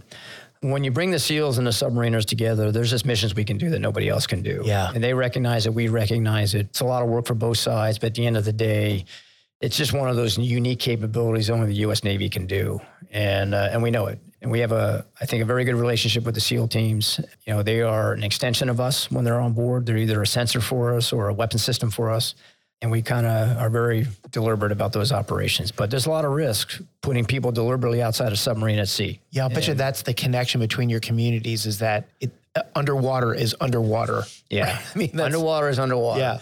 So what? when I was at JO, I didn't really expect to talk about the SEAL ops, but there's so many um, lessons you learn from these guys and how quickly something can go wrong. And we were doing a real world mission where we dropped them off. That went fine. And we prefer to do everything at night with the SEALs because we can typically service the boat very quickly and they, we can move them much faster than having to lock out of a submarine, which means you put two guys in an escape trunk, shut the hatch, flood the hatch, open the other hatch, then they swim out. It's a very time consuming yep, event. Right. So we have this recovery mechanism where it's a Fulton recovery, we call it. So what we'll do is the seals are done. They have their small boats. They run a line between the small boats. We drive right between them with just our periscope sticking up. And you just catch them. We catch them. And then we turn the scope around. We see the two boats come together behind us, and then we'll drag them out to an area where we can service and get them on. Oh, that's kind of cool. On board. Yeah. Well, it's, again, it's one of those procedures we practice a lot. Yeah. Uh, very, I won't say it's routine. But somebody thought of it. Somebody said, Hey, Skipper, I got an idea. Well, what if we took these two boats and tied yeah. a line between them and caught them with the sail? It's the classic. Hey, I got an idea. This is what we're going to do. right. And then the SEALs are out there, watch, hold my beer, right? Yeah, hold my beer. And, uh, and we, we, have this thing on submarines called, you know, two negatives make a positive. You know, some kid gets a dumb idea, convinces his his buddy it's a good idea, and then two negatives make a positive, and the submarine's on the surface. That's funny. yeah. so this particular fold Fulton recovery, we uh, were dragging them, and we dragged them right into the side of a small boat that didn't have its lights on. Uh, we ended up breaking the bones of one seal, and I, I can't get into the details of everything that happened, but the critique was pretty sporty yeah. on how did we get into that position where we put the seals in danger. And the seals were kind of you know, they they probably accept a level of danger day to day because unlike on a submarine where our procedures are pretty predictable, you know, the missions may not be, but we have, you know, the foundation of predictable procedures that we can typically apply that bring us to the end point. Where I think, you know, they train to a certain level and they have to think on their feet probably more than most communities because of the dynamics that they they deal with. So the the SEAL team lead at the time was a lieutenant you know, just like I was. So you got two full bird lieutenants, you know, talking about this uh, after the critique, and he just commented on how hard our CO was on us that we put the seals at risk, and and I was like, that wasn't hard on us. I mean, that's that's that's our approach to business on how we critique. And uh, he made an interesting comment after that. He says, "Yeah, I'm taking notes on that." I said, "I think that's very powerful. I think we need to do more of that." I said, I think we take too much for granted that things just go wrong. When your CO clearly thought that, yeah, things go wrong, but there's a lot of foundational stuff that we should have done better to make sure it didn't go that wrong. Right. Um, and he was all aboard about, hey, we never saw this guy coming and this and that.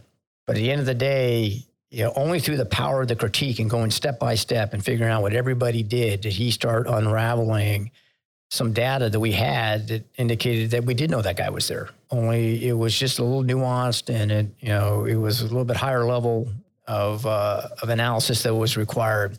But his relentlessness to get to ground truth is is so ingrained in this community that to him it was just you know another day at the office. He could have been eating a ham sandwich as he was doing this critique. I'm sure you've read David Marquet's book. Yeah.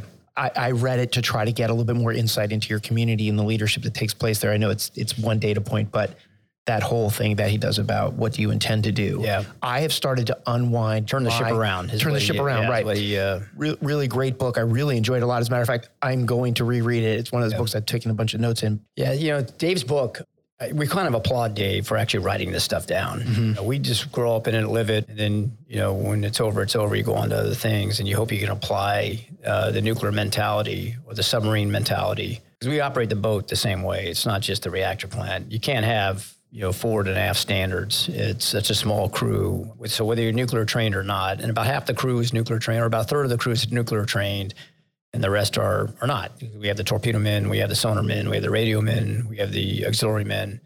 Good enlisted, very smart guys. They just didn't go through the nuclear program, but in, in a high functioning ship, they all operate under the the nuclear standard.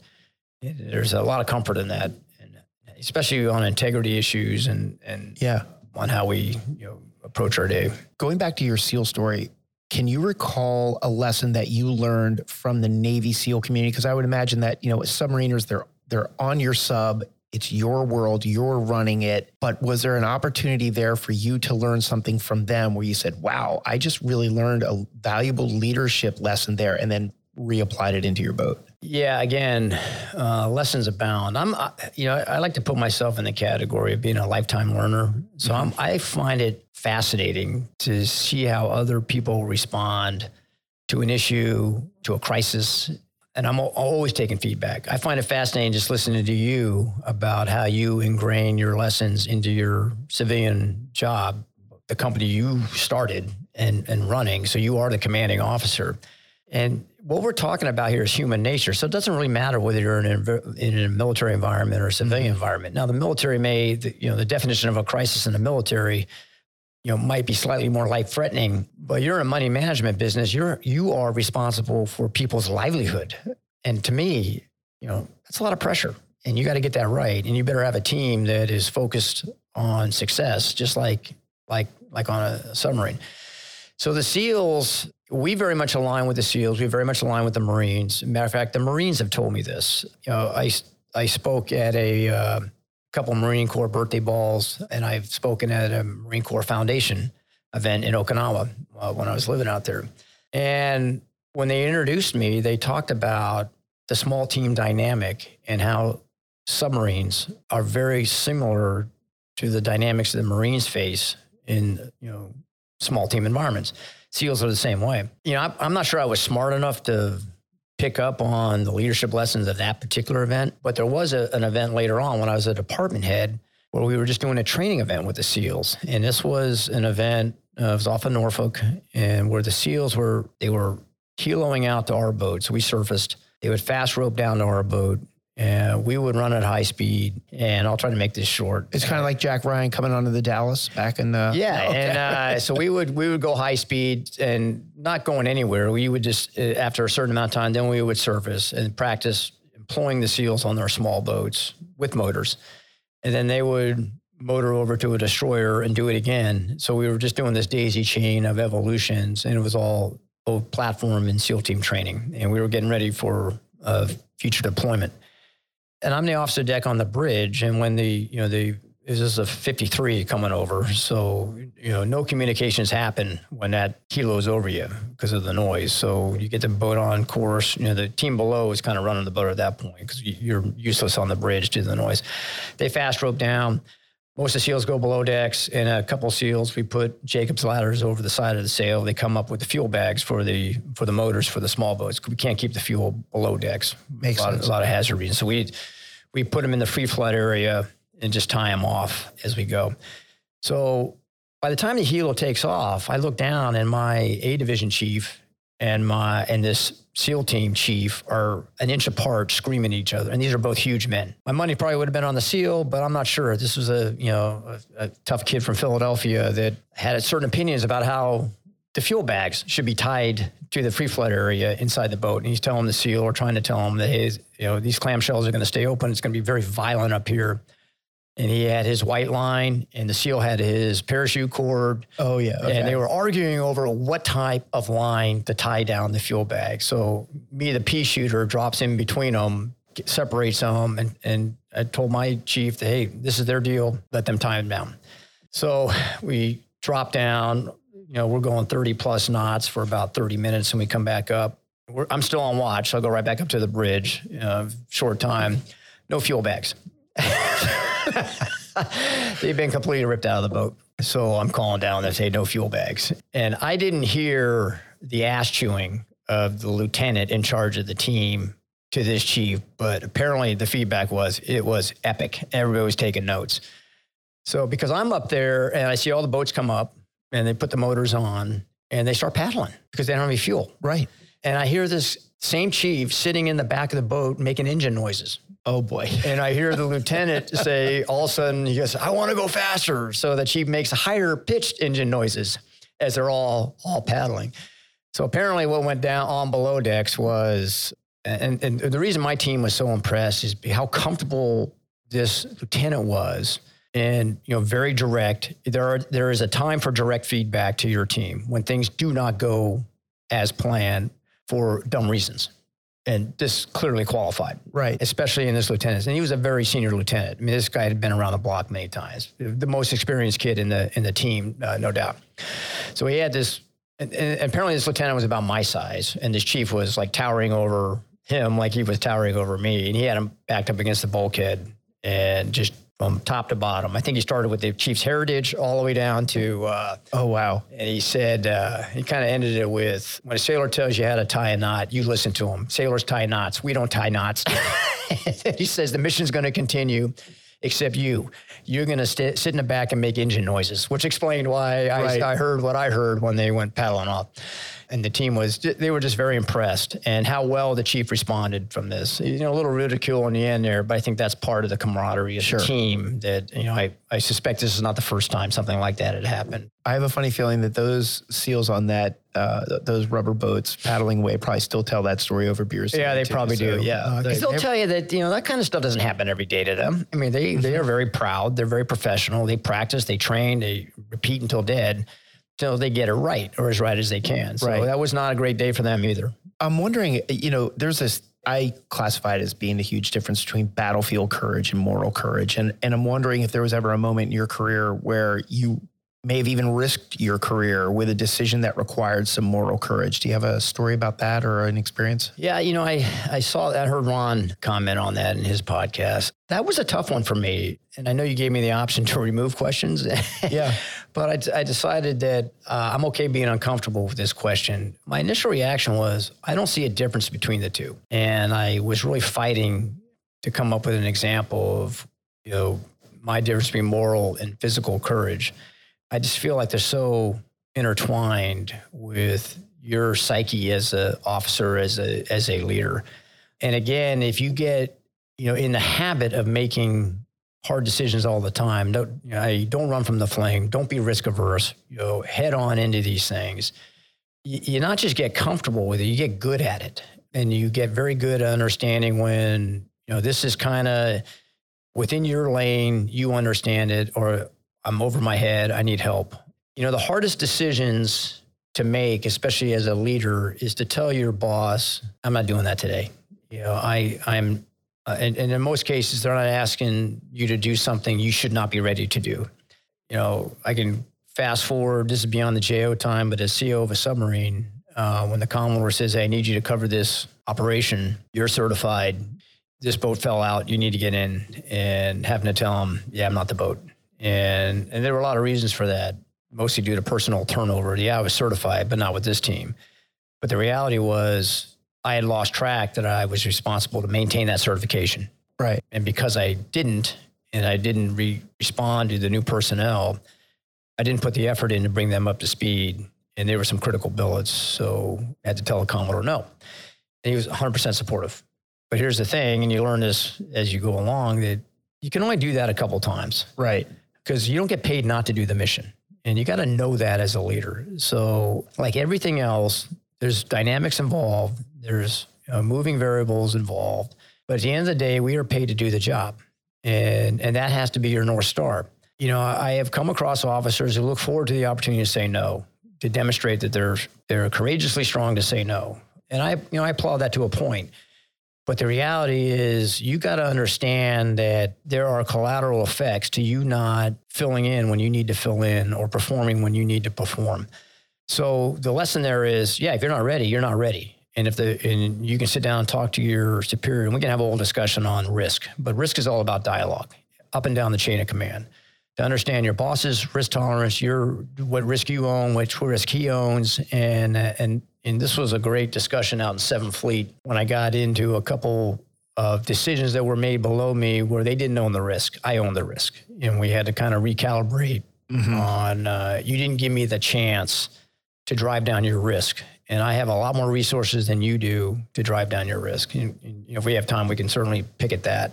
But in these, uh, you know, particular cases of saying no, absolutely, you have to be convicted to say no. You are obligated to say no if you just feel like your team is not up to that task. But have that dialogue with your boss because your boss may be able to come back at you with a few things, a few options. Like, all right, how much time do you need? How many personnel do you need? Can I give you more resources to do this job?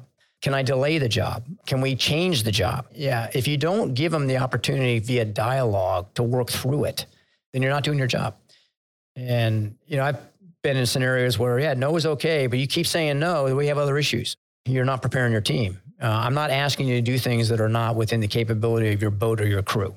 So it's, it's always a dialogue. I don't know if that's what you're looking for in that. It is. No, that that's great because I think you're right. And every every officer, every leader, not even an officer, every leader will always be faced with a, a scenario where they have to choose saying no but the way you framed it was fantastic because it's about having that dialogue with your boss because they may introduce resources that allow you to say yes and you're just not aware of them until you have that dialogue and and the other thing that you said too it was really interesting was I interpreted it as always know who owns the risk when you make a decision. Very valuable because I could probably keep you out of some hot water at, at the very yeah, you could. and it could keep people alive at the very best. But so. similar to the previous discussions, you have to have that dialogue in advance. Mm-hmm. You know, in the moment, it's is not the time to start having a dialogue of who owns what risk.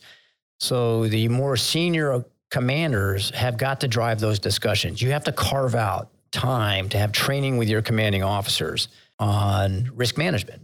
This was a very valuable and very learning, to, very much a learning piece for me when I was the Seventh Fleet Commander, where I'm dealing with a lot of different communities. And you talk about a, a rich learning environment on how different communities perceive risk, and and no community is full of choir boys. Everybody is leaning forward, knife in their teeth.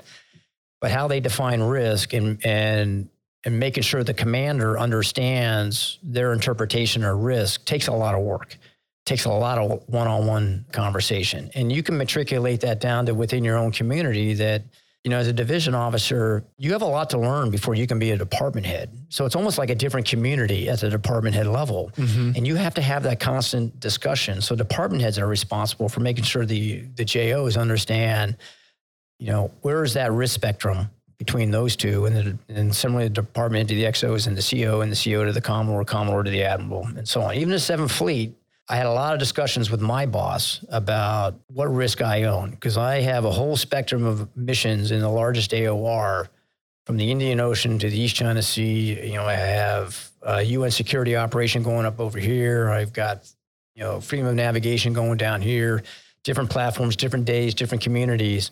So the commander dialogue was typically always centered on some element of a risk discussion. That's how important it was to me to make sure that the guys on the field were absolutely comfortable with what I'm telling them to do, my understanding of what they can do, and then we proceed forward.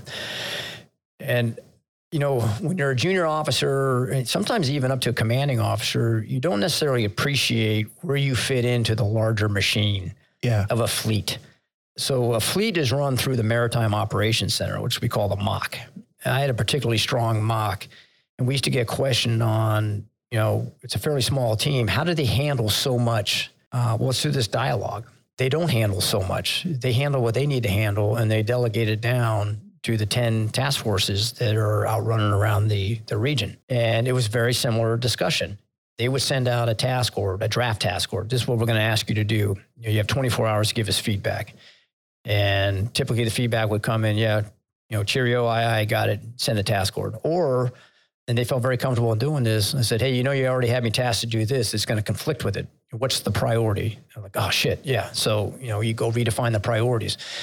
Or the MOC would look at it and said, all right, yeah, that's the priority. We'll task this to a different ship and the, and the cycle starts starts over again. And then you get into this, I can't do it. I don't the, I'm not certified. I don't have the right training. And then the MOC will start working it out. And if they if they can't work it out, then they bring it to me. But I'm expecting it to be executed based on the ops brief. And if it can't be executed, they come and talk to me and I make a decision on whether, uh, at, at, you know, change the priorities, add more resources, cancel the mission, delay the mission. And you know, that was typically my tool bag uh, as we go through it. And then once the task order's out, the MOC's off to the next mission. and okay. they don't expect any more feedback other than mission complete or, you know, something less than mission complete. Right. Because they're doing this, you know, all day, every day around the AOR. So you can see how these risk discussions starting early are very important to get comfortable talking about risk in context. Now, the elements of the risk, we can, we can talk about that all day, but that's very community specific. Mm-hmm. And that's where you rely on the community to understand their own personal risk um, when they're executing a mission. Your job is to roll it into the larger operation and figure out how that risk is going to be shared across the team. Right. So, the, those components of risk are interesting because I deal with it in my civilian world too, and I talk about it all the time. Where I oh, say, absolutely, yeah. There's there are two compo- two major components, my perspective, to risk. It's possibility and probability. Yeah. Right. And sometimes when when people think about risk management, they focus on the possibility, and the possibility is it's there, but the probability is very very low. But we let that low probability drive risk making because yeah. it's possible. Anyway. Yeah, exactly right. So, and then you have to balance that with the importance of the mission Mm-hmm. What else is dependent on that mission, which changes my, my risk calculus? I am willing to take more risk up to and including losing a platform because the stakes are so high if we don't complete that mission. And those are the really uncomfortable decisions. But this is where, when you get into a you know a multi-unit operation, you know you just have to you know recognize not everybody's going to be safe in this operation right. and and you drill a lot you drill really drill into how you can figure it out but here's the real power of this dialogue if you make it part of your routine just like everything else we've spoken about there are going to be days where that commander does not have time to talk to you. It's going down right now. Right. But based on all the previous dialogues, that commander has a good sense of where they sit in this spectrum and they make the right decision. Uh, and it could be as innocuous as you know, your port clearance was just denied. There's no harbor pilot available. And this happens all the time in a lot of these countries that we're pulling in and out of. And the CO has to make the call on, you know, whether or not, you know, the risk is acceptable to con- complete this this mission. And I tell you, they get it right just about every time. Yeah. If you put the work in up front. Right. It's amazing how often they get it wrong if you've never had the discussion because they just have no sense for typically it comes in, they have no sense for the top cover they actually have. That if you get this wrong, you know that I would have supported you. But instead, they just don't do it because they're afraid of getting it wrong. Right. Uh, they don't have that sense of you know community that hey, you know, the admiral knows that this could have happened, and and I'm going to execute it anyway, and I know he's got my back. And that's a you know that's that's a lesson you can matriculate all the way down. I know you have some. I don't want to you know lead the lead the witness yeah. here as the uh, you know, as the interrogator. but you uh, you had a question in there about you know how important it is for people to like you, mm-hmm. and this is really hard at the JO level because you're coming into a command, and I can you know this is where I can only kind of look through the lens of an attack submarine that uh, you know everybody's your age or older than you. Right. I mean, you're an ensign, you're 25 years old, maybe 24, and you know half your division's older than you are. Most of them, if not all of them. Mm-hmm. So there's this, you know, age similarity that you like to do the same things and enjoy the same things. You spend a lot of time to each, to get to know each other. But you have to understand the difference between liking and respecting. And that's really hard for JOs to kind of navigate through. And I will tell you, I've been asked this question before, and I often give the very unsatisfying answers. You're going to have to figure it out on your own. Mm-hmm. But know this they don't need you as a drinking buddy. They have plenty of drinking buddies. They need you to take care of them. They need to know you have their back. If you do that, then the problem is solved. That's all they need. So does that matriculate into liking? Well, it can be perceived that way, but just make sure you understand. You know, I use the drinking buddy analogy because most people can kind of relate to that. Am I going to go out drinking with this guy or am I just going to be friendly with this guy? There's a huge difference. And you got to understand you're building a professional relationship above all else. That when you have to give an order, it's not going to be, you know, a friendly dialogue at that point. And you always have to maintain that distance. I'm not asking anybody to like it, but you just have to be sensitive to it because once you get through that JO tour, it becomes a lot easier to maintain that separation. Not always, but you know, as you get more and more senior, you get more and more comfortable in your skin and you understand and you can see those nuances building uh, over time. But it's hard as a JO. And I fell into that trap like every other JO uh, a number of times. So. I think everyone does at some sliver of their time. Yeah. And and I'm going to use my next comment as a segue into my next question for you. But when I go back and I think about, I had both civilian and military. I've had bosses that I've liked. I've had great bosses that I've liked. I've had great bosses that I didn't like. I've had bad bosses that I did like, but I've never had a bad boss that I did like. Yeah. Like that fourth component never yeah. exists. Yeah. And not that that's a solution for anybody listening, but that's kind well, of. Well, actually, that's, I mean, that is a good, I think that's a great input actually, because it kind of relays, a, there's a lot of moving parts like everything else in, you know, human interaction you know, I, I, guess you can sum it up as you got to live it. So when I say you got to figure it out on your own, everybody in your division or underneath you, or even your peers, uh, or even your seniors, you know, how friendly do you want to be with the department heads? How friendly do you want to be with the XO or the CO? Giving them their space as the senior officer going both ways. Uh, that it's very dynamic mm-hmm. and but just being aware of the professional relationship and background often is all officers need to understand that you know, hey, thanks for inviting me over to your house. But I, you know, I, I, just, I don't think that's a great idea, yeah. you know, type of thing. They'll respect that. Yeah, they uh, will. You've mentioned a couple times the Seventh Fleet. I'd love to ask you some questions about that because now I, I see you, you know, you're really looking down on everything, right? And I know that there are some public newsworthy events that people are familiar with, and we could talk about those if you want to use them as examples. But I'm, I'm wondering if I could start the question off by saying, as you ascended to that rank and that and that billet position, Seventh Fleet Commander, was it pretty easy for you to identify traits that would derail leaders or cause them to fail? And do you have any stories that you could tell listeners, without names, of course, but the, here are some things where I saw leaders fail, and, and here's where you could head that off at the pass? Yeah, you know, maybe tough to come up with specific examples, but there are some some threads that go through all that. And we talked about early, and it really matters at all levels that you know the biggest well there's two big sins the more senior you get. One is integrity. You always have to protect your integrity. And when you get into discussions of did you ever make career decisions? and in that way you just you just can't be clouded by that. You know you just have to kind of rely on what is the right answer of the day just because somebody doesn't like it above you they were probably in the same scenario at some point. and just understand that you are not unique in these hard decisions you have to make so never surrender your integrity. It's just a horrible lifestyle. You know, I've had to work through this at all levels, including the senior officer level, where I've had to sit people down and, and have an integrity discussion. The other is your proficiency, putting the work in to understand your job.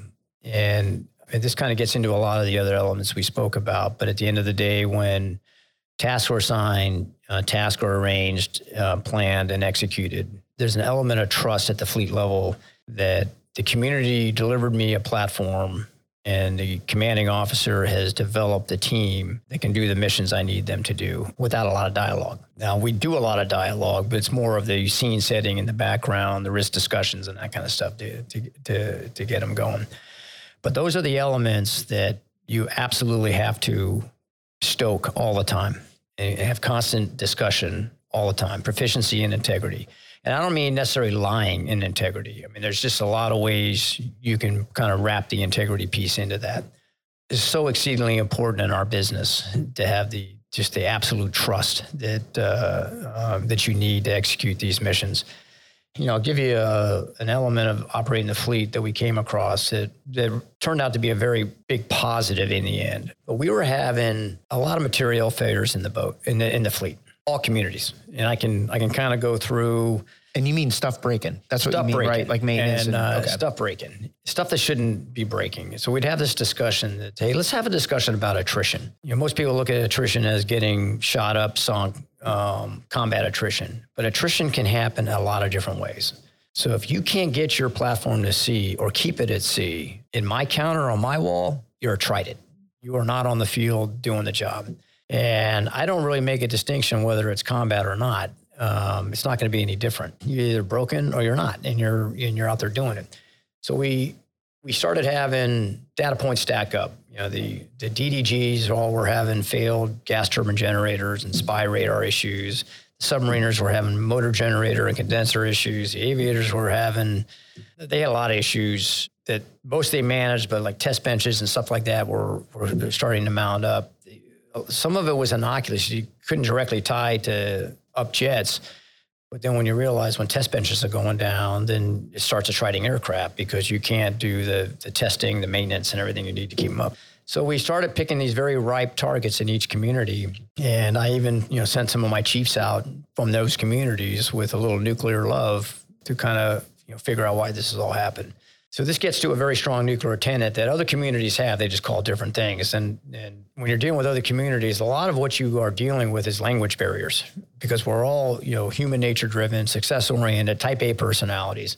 So uh, in, in, nuclear power, we have these things called third order, second order, and first order deficiencies. Some other communities call leading indicators, you know, whatever you want to call it. But when I said earlier we celebrate mistakes, what I meant is we celebrate third order deficiencies. Uh, we know things are breaking and going wrong every day on every submarine out there. So if you're the one submarine that's never reporting any problems, or whenever I ask you, is everything okay, and you say everything's great, I'm questioning your integrity right there because I know mm-hmm. things are breaking. I've been out there, you know, so many times. Now, is it hard integrity? Are you lying to me? Yeah, probably not. It's probably more in the category of, hey, yeah, you know, nothing to your attention, right. nothing at your level. Mm-hmm. And I'm typically, you know, working through the Commodores anyway. But the reality is, it's it turns into a very stark conversation at some point. What you want to do is live in the world of third order deficiencies because that's the stuff that breaks every day. Oil leaks, you know, admin issues. We know where it may be. Second order deficiencies are a little bit more serious, and this is what we were dealing with in the fleet, where stuff is breaking, ships are coming offline, and then the first order deficiencies are loss of life, explosions, you know, you know, bad stuff, and we had a couple of those too. No loss of life, but some, you know, some serious mishaps. So, absent these third order deficiencies, what is your barometer to know you're heading towards a second order deficiency? And this is what the team went out to go figure out the gas turbine generators. All right. Well, we found out in almost every case there was a lot of third order deficiencies that were telling you that gas turbine generator was going to fail. And and the submariners, it kind of come, off their game as well. I had submariners going down there, same thing. You know, a lot of indicators that you were going to break. But for whatever reason, you ignored them. You know, thought the mission was more important, and you kind of plowed through it, not recognizing that once you hit a second order deficient, you're offline, and I've lost mm-hmm. the platform. Right. So we had to really kind of do, you know, training across 35,000 personnel on the power of getting after these third order deficiencies and getting whatever help you need at that level. Well, it's fixable before we hit second and, and first order deficiencies. Very fortuitously, you know, we had this discussion ahead of COVID, and we quickly realized that how hard it was going to be for a sailor or marine first command, you know, 18, 19 year old coming to a command in Okinawa for Marines or or Sasebo or Yokosuka for the Navy. And the first thing we do is, you know, we're bringing you into this country that doesn't look like anything you've ever seen. They don't speak English. They don't drive on the same side of the road. You know, pick a stress point, and then we stick you in a in a box for two weeks for your quarantine, and then you test positive, and then we stick you in a box again for two weeks. So is anybody worried about the mental you know issues of this? And I had a phenomenal chaplain, Catholic priest, and I had a phenomenal command master chief who was an aviation mechanic. So, you know, our chaplains support the Marines. So we had a lot of insight into the Marines through this chaplain, and we had a lot of insight into the uh, aviation community, which was my largest community out there as we were going through this. And they were able to apply the third order, second order, first order deficiency to suicides to the point where, all right, third order ideations, you know, maybe serious conversations, second order is an attempt, and first order is success. Well, they deputized a bunch of people, went to every ward room. They were, you know, all over this.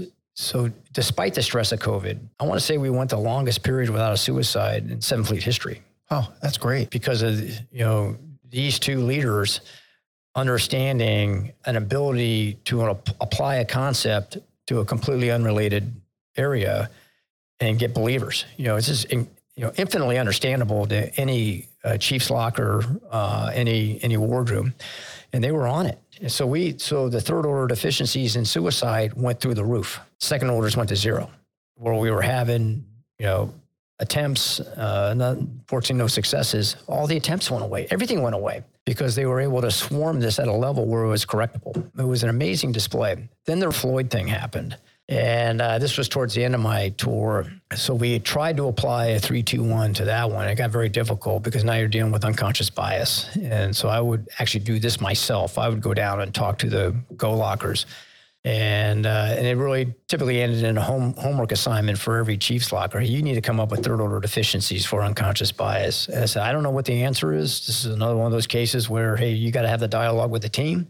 I suspect it resides somewhere in you got to have close friends that can tell you that you are biased because you're not going to see it yourself and you got to believe them and trust it. But this is over to you guys to figure out because this is this is a varsity level right. problem. And quickly explain Floyd for listeners. So this was the murder by the police officer, and it was you know just generated a racial storm across the country. Right. Um, that filtered I, its way down into I the personally Navy as well. believe rightfully so. And because I felt that way, uh, I immediately felt that my fleet was susceptible to that. Yeah.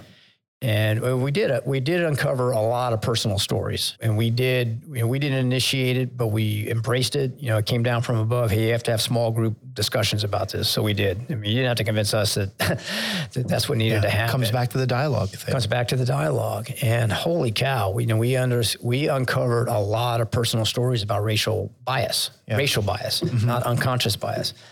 So then you try to drill downwards and backwards and say, all right, was that a you know, was it a deliberate bias? Was it an unconscious bias? I said, we have to get downwards and backwards to something we can actually fix at what we would consider the third order deficiency. So it doesn't matriculate to a hazing event. It doesn't matriculate to a kid getting out of the Navy because it's an environment that's untenable to him. Those are, to me, second order deficiencies of racial bias. You know, I don't, I, I think in most military commands, you have trouble getting to a first order you know, a murder or something like that, but they've happened. Uh, you can't be ignorant that it can happen. But boy, getting into those, you know, deck plate level indicators where if you're a junior, it may seem very obvious to you, but the senior may have no idea he or she's even doing that. Right. So this is where it gets very, very hard. but right. you got to get after it. Right. So. Sticking with the Seventh Fleet for a moment, I'm wondering if you can share some of the things that you learned about uh, the McCain Fitzgerald collision. What sort of after action leadership critiquing can you do there that could be valuable to upcoming ship skippers or even junior officers who are going to be serving on ships from that incident? Yeah, I think, you know, anybody who was in the orbit of Fitzgerald or McCain is obligated to talk about it because the lessons were so rich and so foundational to the Navy writ large. Matter of fact, the discussions of Fitz and McCain that I become most impatient with is when it's considered to be a surface warfare problem. McCain was just, McCain and Fitz, I mean, they happened in close proximity. They were just the first to the accident. I mean, this could have happened to any community because we were all, all on that trajectory. And I make sure people understand that. And I cut them off pretty quickly when they say ah, that was a SWO issue. Uh, not at all. Um, and it was physically, but the, the lessons and the concepts uh, were Navy wide. There were some third order deficiencies that could have been identified. As yeah, so, you know, fairly high level third order deficiencies. But what was missing out in Seventh Fleet at the time? And it wasn't just a Seventh Fleet problem, it was a Navy wide issue, which is kind of manifested in Seventh Fleet. Matter of fact, the Seventh Fleet commander at the time was pretty vocal about, you know, a lot of the challenges with the fleet. So the guy I really, I wasn't out there when it happened. I was actually a task force commander out there. I came back to Washington, and while I was in back in Washington, that happened. And then I went back out and relieved Seventh Fleet as a normal progression. But the Seventh Fleet commander at the time was pretty much responsible for kind of riding the ship out there and uh, and filling in a lot of the gaps. So to, you know, to keep this focused, I will tell you the two biggest things that were fixed by my predecessor were the external inspection. It's very aggressive now in all communities out there uh, and we're all very sensitive to it. Something that's very common in the nuclear navy, but even some of our external inspections were were struggling at the time. And what's an external inspection? You have you know somebody out off your command coming in and looking at your operation. Okay, got it. So that's you know that's about the most fundamental. There's a lot of different ways we do. We do, we do operational ones, we do nuclear ones, and you know there's a whole gamut of perhaps too many of them, but you have to have some. There weren't too many going on out in Seventh Fleet, and the mentality in Seventh Fleet at the time, and I was part of that mentality when I was a task force commander. Is hey, we're out here operating all the time. We're on the edge all the time. Nobody's better than us. Right.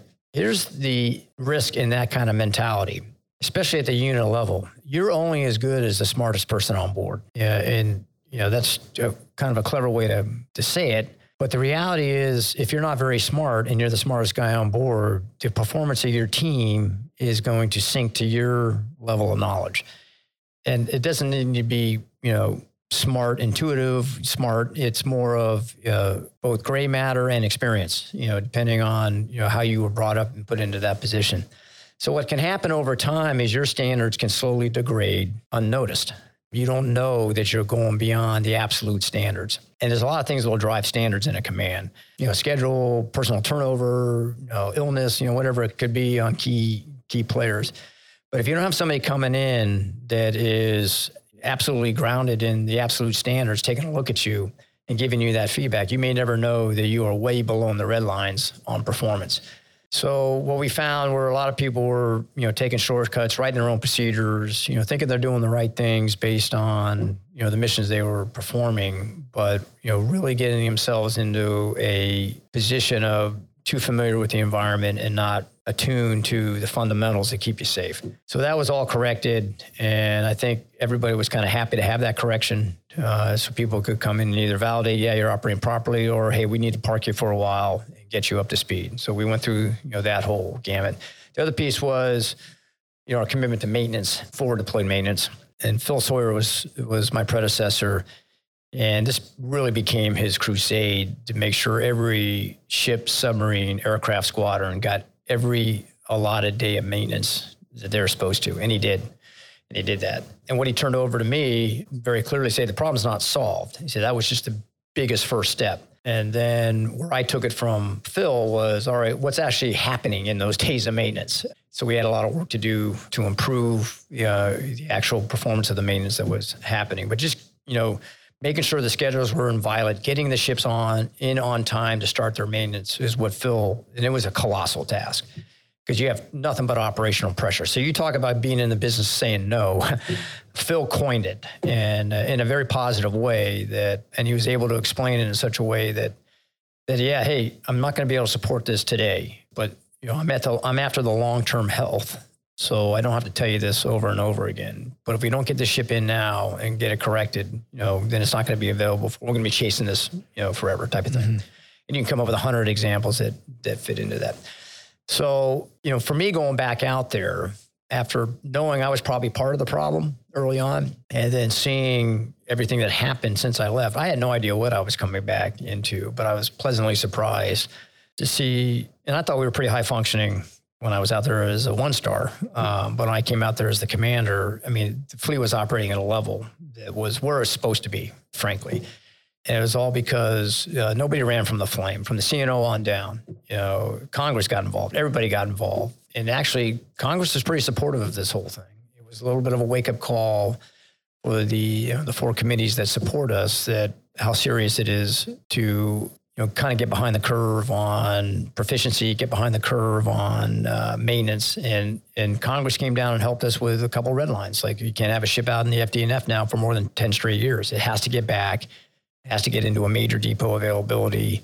You know, we would get the air wing back to Fallon on a, on a regular basis to make sure that they were constantly, you know, rechecked to that absolute standard to make sure that, you know, nobody was straying anymore. Right. And I will tell you, nobody's willing to come off of that, which is good because this is this is how a forward deployed navy has to operate. Right. Because there's so many dynamics. If you can't count on that foundation, then you yeah. can you can count on Fitzes and McCain happen regularly yeah. with all platforms. So pushing a little bit on this. Yeah. At the end of the day, two ships hit each other. Were there third, second order deficiencies that could have been recognized by the commanding officers of those ships that could have prevented something like that? In other words, if a listener is coming up into command of a ship soon, is there something that they can glean from this conversation between you and I? I think you're seeing every element of every conversation we have manifest uh, on those two ships. And, you know, whether the surface warfare community needed to respond the way they did, and we were all in full support, mm-hmm. but their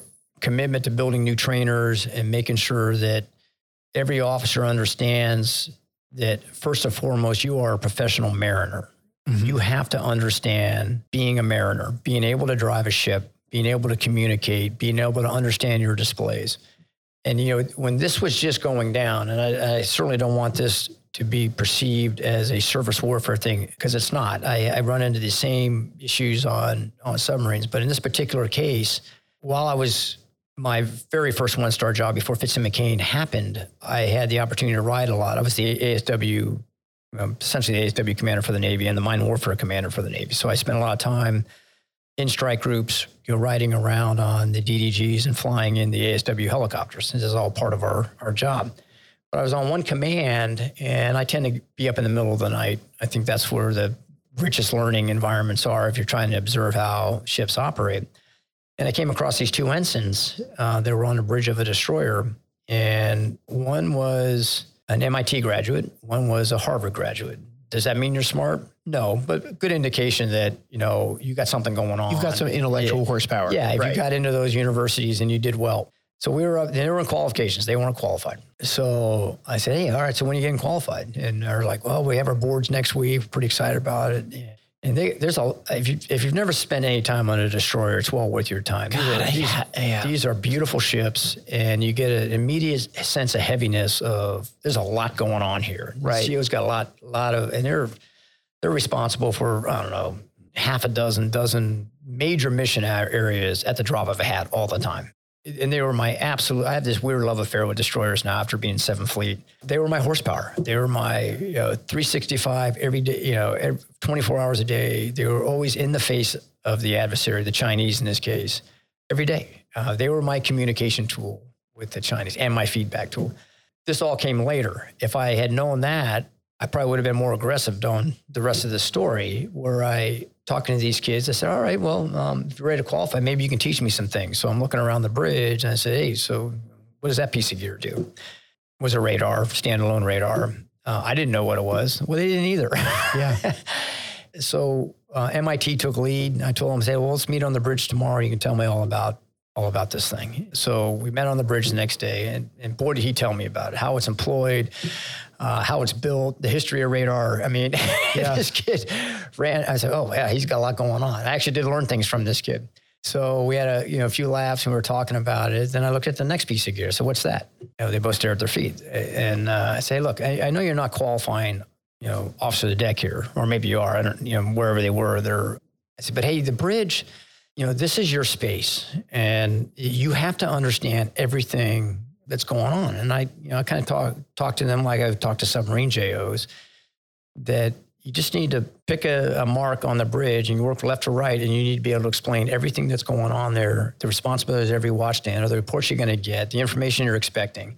I said, here's the thing, you can't be turn, figuring out how to turn this stuff on when the missile's incoming. Uh, you need to be leading the problem all the time. And I thought it was, you know, my little piece of help with these JOs but here you got very smart JOs that are eager to learn. Clearly, neither one of them were running from this. I mean, they were they wanted to meet me again the next night on the bridge. Yeah, but I was you know I was getting off the boat. But it just goes to tell you again, it comes down to your proficiency as an officer is your currency. And currency as in monetary currency mm-hmm. on your ability to gain the respect you need to lead and to work through these increasingly complex problems. So in this particular case, it was a destroyer, but I sought opportunities and found them in other communities after that happened. And this is this is well before Fitz and McCain. It disturbed me and messaged me that much that you know we have got to get these kids. And I know you have a question about hey, the next generation coming down. Well, this is it. These JOs come into environments way more complex than we came into. Uh, I had you know this little knickknack called Russia during the the Soviet Union during the Cold War everything was focused on them. The order of battle, we had to memorize it, we had to you know, regurgitate it. You know, everything was a gag reflex about Russia. Well, now, yeah, they got Russia, they got China, they got Iran, they got North Korea. Complete different scenarios, different dynamics, and you got to be ready for all that. So if you don't put the time in early to learn your trade, you may never get another opportunity to recover. Mm-hmm. So these training commands are not social clubs. You have got to get through there in anger that you learn your trade. Because when you show up to that first wardroom or that first platoon, that's what they're going to be looking for, and they're going to want to see a dose of humility too. Because you you may think you know a lot coming in, and this is why it's so important to learn all you can in the training command. But the learning really starts when you show up to your first command, mm-hmm. and your ability to ask questions, respond to those questions, learn from those questions will build that immediate relationship with your your men and women that are following you, and they understand uh, as you build that level of knowledge. Yeah, I'll leave. I'll even add to the folks listening who are enlisted leaders. It's also your responsibility to do those things for yourself. It's also your responsibility to take that new officer and help mold him into somebody who's going to be a proficient officer in the in the future because their Vice Admiral Bill Merz was Ensign Bill Merz at some yeah. point, and somewhere along the line there was some enlisted influence that helped you be a great officer. Yeah. And so it's not only about going out there and asking your questions too, but it's setting the conditions to learn from the men and women that are in your command who have potentially been doing it longer than you have when you show up as that yeah. new junior officer too. And, and, you just need to respect that coming mm-hmm. in that your learning is just starting. Now it's the application of the training command. And this is where it really becomes fun, but it's hard because now the now you are dealing in an environment of dynamic variables that are going to be moving all the time. And I told you, you know, I hope we had time to, so I'll just inject it here on uh, on how we brought sailors aboard the Memphis, and this was totally driven by my chief of the boat, and uh, and he got a lot of it from the Marine Corps because he had done several tours as as a corpsman with the Marines. And for you know, for the listeners, if you're not a Marine, uh, the Marines don't have corpsmen. Uh, the, is, Navy provides chaplains and corpsmen and a few others uh, to the Marine Corps, in some cases the Coast Guard. Mm-hmm. So that priest I told you about at Seventh Fleet is now the chaplain of the Coast Guard. Oh wow! But he's still a Navy chaplain. Sure. And he'll do that tour. And he wears this weird uniform of a Coast Guard uniform with a Navy hat. oh, interesting. Okay. to make sure he has yeah. his, has his roots. But my chief of the boat, you know, I, I will still say he's one of a million, uh, an enormous man, 300 pounds, big guy for a submarine. He was yeah. a he was a corpsman, and as we used to say, the uh, uh, and he ran, you know, he ran the JOs and he ran the, the Chiefs and he knew the JOs well. And being a corpsman, you know, there's always the the fear, of the retaliatory rectal exam, if you right, yeah, the silver bullet, right. but you know, the JOs used to brag about him. You know, so, you know, my COB has naval battles tattooed on his forearms, uh, you know, type of thing. You know, he was very committed to bringing um, bringing sailors on properly because of the same mentality of uh, you have to get them on the step early or they will be non-contributors. And if you kill them early with hazing or ridicule on things that you know they don't know, they can't possibly know until you live in the environment. So uh, one of the things that he used to be very firm with it, he always respected the the recruit commands that they came through. So they get you know they get their ball cap out of the out of the recruit commands. They do this things battle stations, which is their culminating event. So they would come aboard and uh, he would bring them out in front of the crew um, we, would have quarters on the pier. You can't get the whole crew in one spot on a submarine, so you always did it on the pier when you were in port. And he would bring the sailor up and introduce him to the crew. He would explain where he's from, you know, his background. He would never ask the sailor to do that in front of the crew because that's just that's a hard first day for a sailor. And then he would look at the sailor and tell him that we've been expecting you, we've been attracting you, we're so happy you're here. He would take the sailor's hat, the recruit hat, uh, and believe it or not, some commands used to just throw it in the water and he would put it in a Ziploc bag, give it back to the sailor. Say, you're going to want to keep this. And then he would put a Memphis hat okay. on the kid. And so you're part of a new tribe now. Right. And then he would take the kid down and walk him through the ship and then explaining what his first week, his first month, his first you know year is going to be like on board, you know, importance of qualifications, all that kind of stuff. Then he would take him back to the goat locker and then he would have the kid call his parents or whoever his significant was said, "Tell your mom you're here." You know, blah, blah, blah. so then then he would take the phone, say, "This is the chief of the boat. I got your boy, just boys back then." Yeah, and he said, uh, uh, "You got any questions? You give me a call," and they would. See, that's that's leadership. You talk about exposing yourself, right. and but his philosophy was, if I win the family, I win the sailor. Mm-hmm. I said 90% of the issues can be handled by the family. So you get, you know, calls from a distressed mom. Hey, I, you know, I think my son's really having trouble there. And I said, well, you know, what did you guys talk about? Well, I asked him if he if he spoke to that nice COB. and he would say, "All right, I'll talk to him," and yeah. uh, and then he would pull the kid in, and they'd kind of work it out. Yeah. That's also retention too, right? It so, is. I mean, like, you, you, know, the first day of retention is the first day that they come into their new command, and people may be like, "I can't wait to get out of this. I'm already getting yelled at," or yeah, exactly "Hey, right. welcome to the family." And uh, so he just fundamentally believed that uh, every sailor mattered, and we had you know a lot of supporting discussions uh, down the road. You know, we had this one we have, we're like any other community. You continue to continue. You're expected to continue to progress, right, and to qualify for the next you know higher level, and then to go on and do things at a higher level on a different submarine. Well, uh, you know, we discovered we had a few sailors that were just not going to go anywhere.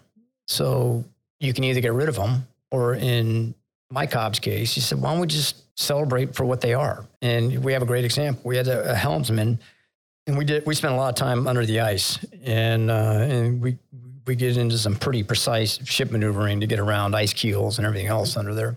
Uh, and this kid just became part of the boat when he was driving it. But it was all we could do just to get him qualified to drive the boat and to qualify in submarines. He was not going to qualify anything else.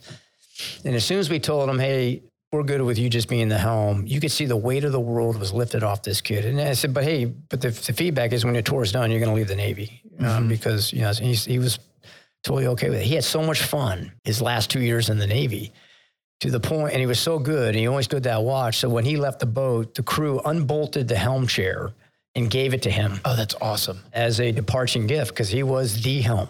Uh, so whenever I needed a kid, you know, I said, you know, where's Reef Stick? And, and, and they would go find that kid and they'd put him in the chair and, and I put my hand on his shoulder. I said, I need you, I need you focused for the next couple hours. And he was in his, he was in his I love those kind of stories. So, you know, just again, this goes back to a couple things we hit on that you just have to be so in tune to the talent you have around you and you have to adjust to that talent. Find the strengths, find the weaknesses, and uh, and be a very dynamic, engaging, dialogue-driven uh, leader, and you'll find that you'll learn a lot. Yeah, sage advice for everybody. I, I loved your comment before about, and, and, we're, we're coming up on the end here. I'm going to give you a chance to jump in and, say anything that I didn't ask you that you want to hit on. But you're talking before about the the destroyer, how you fl- fell in love with the destroyer community.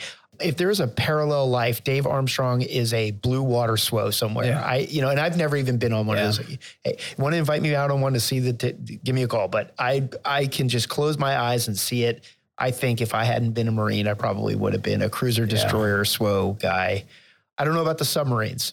Maybe. You never know. You know I don't know if my um, grades were good enough, but so you know, I told you why I went submarines. It certainly wasn't to be a submariner. It was you know the quick quick way out of the Navy with a great resume, and you know nobody was more predisposed probably not to like submarines mm-hmm. than I was. They, you know, the, the community just won me over. Yeah. But early in my Naval Academy career, I thought I wanted to be a Marine, and I, I think I would have been very happy uh, being a Marine. But you know, you talk about if you could do it over again, you know, I wish I could spend time in every community mm-hmm. because they all do great things and they all have a great fun. Uh, yeah. There wasn't a wardroom a ready room that I walked into that it wasn't the exact same banter, the exact same discussions. Uh, you know, it's just we're, we're just kind of you know wired a certain way at that level, and they all have the same tendencies, and they all have fun. Yeah. And, uh, and even the ones that aren't predisposed to stay in the Navy or the Marine Corps, for one, they, they tend to enjoy it. There's always those that don't. But regardless, you're going to talk about it the rest of your life yeah. because it's that impacting. So when I talk to JOs about retention, and I'm not a hard sell on submarines. I just don't think you can be hard sell on submarines. You know, it's either in your blood or you're not, and your JO tour is going to tell you that or not. But I always encourage every junior officer in every community take your shore duty, you know, get your good Navy deal, decompress, reflect, and then if you decide, yeah, hey, I want to go at it again, then great. Uh, if not, you got plenty of time to set up your transition right. to get out. But you've done your time. I yeah. mean, you've met your obligation nobly, honorably. You have nothing to be ashamed of. But I do tell them that in the end. But know this: you're going to talk about it for the rest of your life. Yeah, that's because submarines true. in particular are that unique and the crews are that tight that uh, you'll never forget. And you'll remember everybody that was on that boat with you. You'll remember their spouse's name. You'll remember whether they have kids or not. And yeah. uh, it's just uh, so if you, you know, if you read like the Gladwell books you know there's something magical about 120 people. It's it's about the size so you can maintain a close relationship with everybody, uh, and it's it's the number he actually put in one of his books, maybe 125. So when you look back at your time on submarines, you realize, yeah, actually, when I walk around the boat, I knew every kid. I knew I knew his story. I could have a dialogue with him. I knew his favorite team because it's a small elite team, and you can actually get to know him over time. Now, you know, you're at sea with him a lot, so yeah. there's a lot of opportunity for that. But you don't realize the magic often until later when you look when yeah. you look back at it. Well, here I am with this podcast, you know, 33 years later after getting commissioned. Yeah, I'm still I, talking about I really stuff, applaud so. you doing this. Um, was there anything that I missed that you wanted to talk there about? There is one topic I'd like to talk about. It's really for uh, targeting commanding officers and XOs, but there's a lot to learn from it from uh, JOs. And it's the concept of MAST, uh, which is you know, the sole responsibility and authority of the commanding officer on board a ship. And this is, you know, the adjudication of of a failing. I've been in one. Yeah, there's a witness. Fun. Yeah. So I really struggled with MAST as a CO, and I uh, and I put a lot of time into them, a lot of studying, and this was a little bit new to the command when I got there. And I know you had some hazing discussions in there, but my first MAST was a hazing event. And I, and I have to admit, when I was a JO, I was part of the hazing problem. I actually liked hazing. I liked being hazed, and I liked hazing. Uh, similar, yes. And it was part of the community. But you know, it really depends on. It's a personal thing, and if you, you know, we're not one of the cool kids or whatever, you've probably been hazed your whole life, and you recognize you're walking into the same environment, and you can see how damaging it can be. My dolphins were tacked on so hard, it broke the door of the head behind me, and it you know ripped apart my chest mm-hmm. uh, when it when it happened, and I loved it. But boy, did I learn over time how damaging it can be. So my when I was commanding officer of the USS Memphis, my very first MAST case was a hazing incident. It was what we call a blanket party. So this kid was struggling. So some of the senior petty officers took it upon themselves to crash his rack in the middle of the night and and um, and beat the crap out of him. So here's the added funness of this particular MAST, the three culprits were my senior sailor of the year, my junior sailor of the year, and my runner-up senior sailor of the year. Oh, These wow. are the three guys in front of me, my very first MAST case. So the XO and the COB and I spent hours on this MAST case before we actually held the MAST on how it came out. And because this is a standard setting event for the ship, if there ever was one. And of course, you're, you're in the position of nobody's above the law type thing. But these are the heart and soul of the leadership of the blue shirts, you know, below chief petty officers on board the boat. And interestingly, uh, all three were getting out of the Navy, uh, which was another alarm bell that we we addressed later. So during the course of the mast, we went through this whole thing, and they were know, completely accepting of what they did was wrong. There was no hiding from the flame. Um, they got, you know, as I said, they kind of got caught, up in their leadership roles, and they felt fundamentally that this was their responsibility to correct the sailor, and they certainly recognized that that was not the way to correct the sailor. So I was like, well, that may be, and I kind of explained to them, all right, you're my first MAST case. I'm coming into this command. I've been here two weeks, and this is what I'm presented with: the sailor of the year, the junior sailor of the year, and the runner-up. What does that say about the rest of this boat? So I really made them explain that to me. And in the end, what the what we all agreed, the, the triad agreed to in advance was, I'm going to give them an opportunity to stay on the boat for an extra six months and be model citizens and give training and do everything, you know, to get themselves back. And then I will send them on their way with glowing reports. And uh, so two of them took me up on it. The other one left being thrown out of the Navy because that was the alternative. And uh, and the two guys that stayed already had firefighting jobs lined up. The last thing they needed was so there was a little bit of leverage on these guys. Sure. Yeah. But the point here is do not take MAST lightly. It's a life changing event for both you, the commanding officer, the XO sitting next to you, and that poor kid at the other end of the what we call the green table because it's always a green. And I'll leave you the one other MAST story. I had this kid who was an engineering laboratory technician. I won't tell you his name I'm sure he wouldn't appreciate his name being thrown out here, but uh, I mean, it's a good story in the end. He was one of these guys that kind of caught up in the got caught up in the success of the command. The ship was doing extremely well. He was new. He was struggling. So at the end of the day, he started having integrity issues to try to gloss over, mostly log taking, which is very. that's our that's our fundamental data for the health of the reactor plant. So it's a big deal, and he's responsible for the chemistry of the reactor plant. So it became an issue. So before he got wrapped up in this, we had a dependents cruise. I don't know, maybe four, four or five weeks before that. And his father happened to be on the bridge while we were heading out on the dependents cruise. And a long talk with him. He talked about how, how much his son was over the moon to be on board, loves this team, Worked so hard. I said, Yeah, he seems to be doing well. I, I knew who the kid was. I checked in every sailor. I get another luxury of being in a small command. You actually get to meet everybody coming in. And we really talked about the, you know, the opportunity. He talked about the, you know, the hard background this kid had, blah, blah, blah. You know, typical story. And so next thing you know, he's in, at mast with me. So I'm looking at this kid, he's looking at me, and I always try to make sure I get to the brainstem and mast. You know, if I can elicit tears, trembling lips, then I know I'm at a point where I we can start rebuilding. right. that I have a believer now. Didn't take long with this kid. He's a big kid, and I kind of explained. he was so ashamed and so distraught. So I asked him. I said, "Hey, did you did you talk about this with your dad?" And he knows knows I knew his dad or met his dad. And I said, Yes, sir, I did. So what did he say? He said, You let me down. Oh, yeah. And I was like, Man, I'm getting choked up here. He was crying, I was crying. And you can see this is 2006, 2005. Here I am, 17 years later. Uh, and I'm still get choked up. Yeah. And I just feel like commanding officers have such an obligation during mm-hmm. these events in this kid's life. And we went on to you know, use that in some other ones as training events. But one of the one of the challenges with my ship was everything went to mast, and I had this docket of mast cases for the most menial things. So we had a little you know woodshed with the chiefs that uh, you got to understand when a kid comes to mast. I'm assuming every resource has been expended at this point, and I'm not seeing that. You know, kid late to work, kid not getting a haircut. You got to be kidding me. You guys stop being chief petty officers. And this is before I had Big Al, my COB, okay, who completely cleaned that up when he came. He was appalled that this was happening. And these were good chiefs, good chiefs, poorly trained. He fixed that. We have this thing called EMI, extra military instruction. Mm-hmm. I said, you got a whole tool bag here to prevent him from having to go to mast.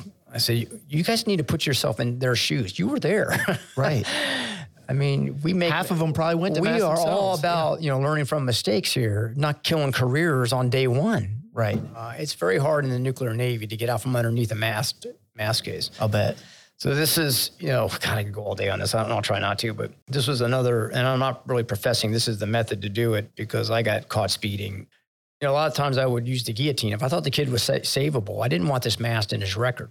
So I would tell him, I said, all right, you have six months to impress me that you've learned from this. And we give him a whole list of things to do. And then you come and talk to me. And then invariably six months later, I have some sailor knocking at my door. I'd forgotten all about it. Yeah. Hey, Skipper, you said, you know, if I, you know, improve my performance, this and that.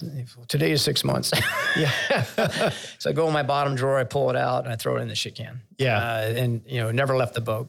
Well, you know, that's not really the you know, in the CO's purview. But, uh, you know, at this point, it's that it's what we were referring to before. It was like the integrity, but it's like kind of like yeah, one of those. Well, yeah, right. So some of the stuff is in your purview of of handling. Yeah, and there's a final point here. I'll leave with that is you know, no matter where you are, and I know you have deep feelings about risk aversion, and uh, and it can be so paralyzing, paralyzing in a tragic way if it manifests in, in, in the wrong environment. But here's the thing it's actually very hard to get fired out of the military. It really is. People, you, yeah. Yeah, because we actually, the institution wants to save you, uh, maybe save you from yourself. So, what I was doing with MAST, yeah, I, I knew it wasn't probably correct. And I'd been advised by my team that it probably wasn't correct. But to me, it was way more important that I had the trust of these sailors uh, in a small team, high performance environment than any personal risk to me. And it's easy to determine, well, I'm certainly not going to get fired for this. Right. You know, I may get yelled at by the Commodore, which I didn't. His, one of his team during one of the inspections had figured this out and uh, reported as he should have. Commodore asked me about it. And I said, yeah. I said, all right, well, you know, and he was kind of like, both my Commodores went on to four stars. So they were, okay. they were pretty sharp guys. It really just my trick, like, hey, you may want to just have a conversation with me before you do it. And kind of giving me that I you know, this is one of those mm-hmm. unspoken, I support you 100% to give me a chance to support you and uh, type of thing. That's great. Well, so, thanks so much for coming on. I yeah. really appreciate the time two and a half hours flies by like nothing, doesn't it? It's just, well, I, I hope you edit this another, thing down to uh, something uh, that's more digestible. Probably two, uh, two hours yeah. and 25 minutes. Yeah, but yeah, because yeah, uh, this was great. So thank you so much for your time. I could have spent another hour here with you, but I think your experience and the things that you've done and the environments that you've operated on, such great leadership lessons to pass along to everybody. The stories resonate with everybody. You had some great ones. And again, just thank you so much for for coming yeah. on and being my first submariner. Well, I hope it gave you some insight into it our did. unique little community. We're actually a very small community. You know, we're one of the the major communities, but we're by a wide margin the smallest just not too many people know about us. Well, I hope that I hope I get some more on because it's a fa- it's fascinating yeah. to me. Just command underway. You're taking a nuclear reactor and putting it underwater and driving it somewhere. Yeah. It's I mean that's a lot different than running a rifle company or a rifle we, battalion. We do enjoy our autonomy. We kind of feel like we're the last autonomous at sea. Mm-hmm. So when we submerge, you know, we're yeah. completely out of contact, and and uh, and when we go on mission, you know, it's tough for sometimes operational commanders to get comfortable with no news is good news. Right. Yeah. Because you may not hear from us for 60 straight days. Right. You just assume we're doing what we're supposed to be doing. Yeah. And that we roll off and communicate at the right time. Yeah, we could have done a whole another two hours or brought another guest on with the boomer community too. I mean, just fascinating. But thank you so much for your time. Yeah. All right, Dave. I really appreciate Anytime. it.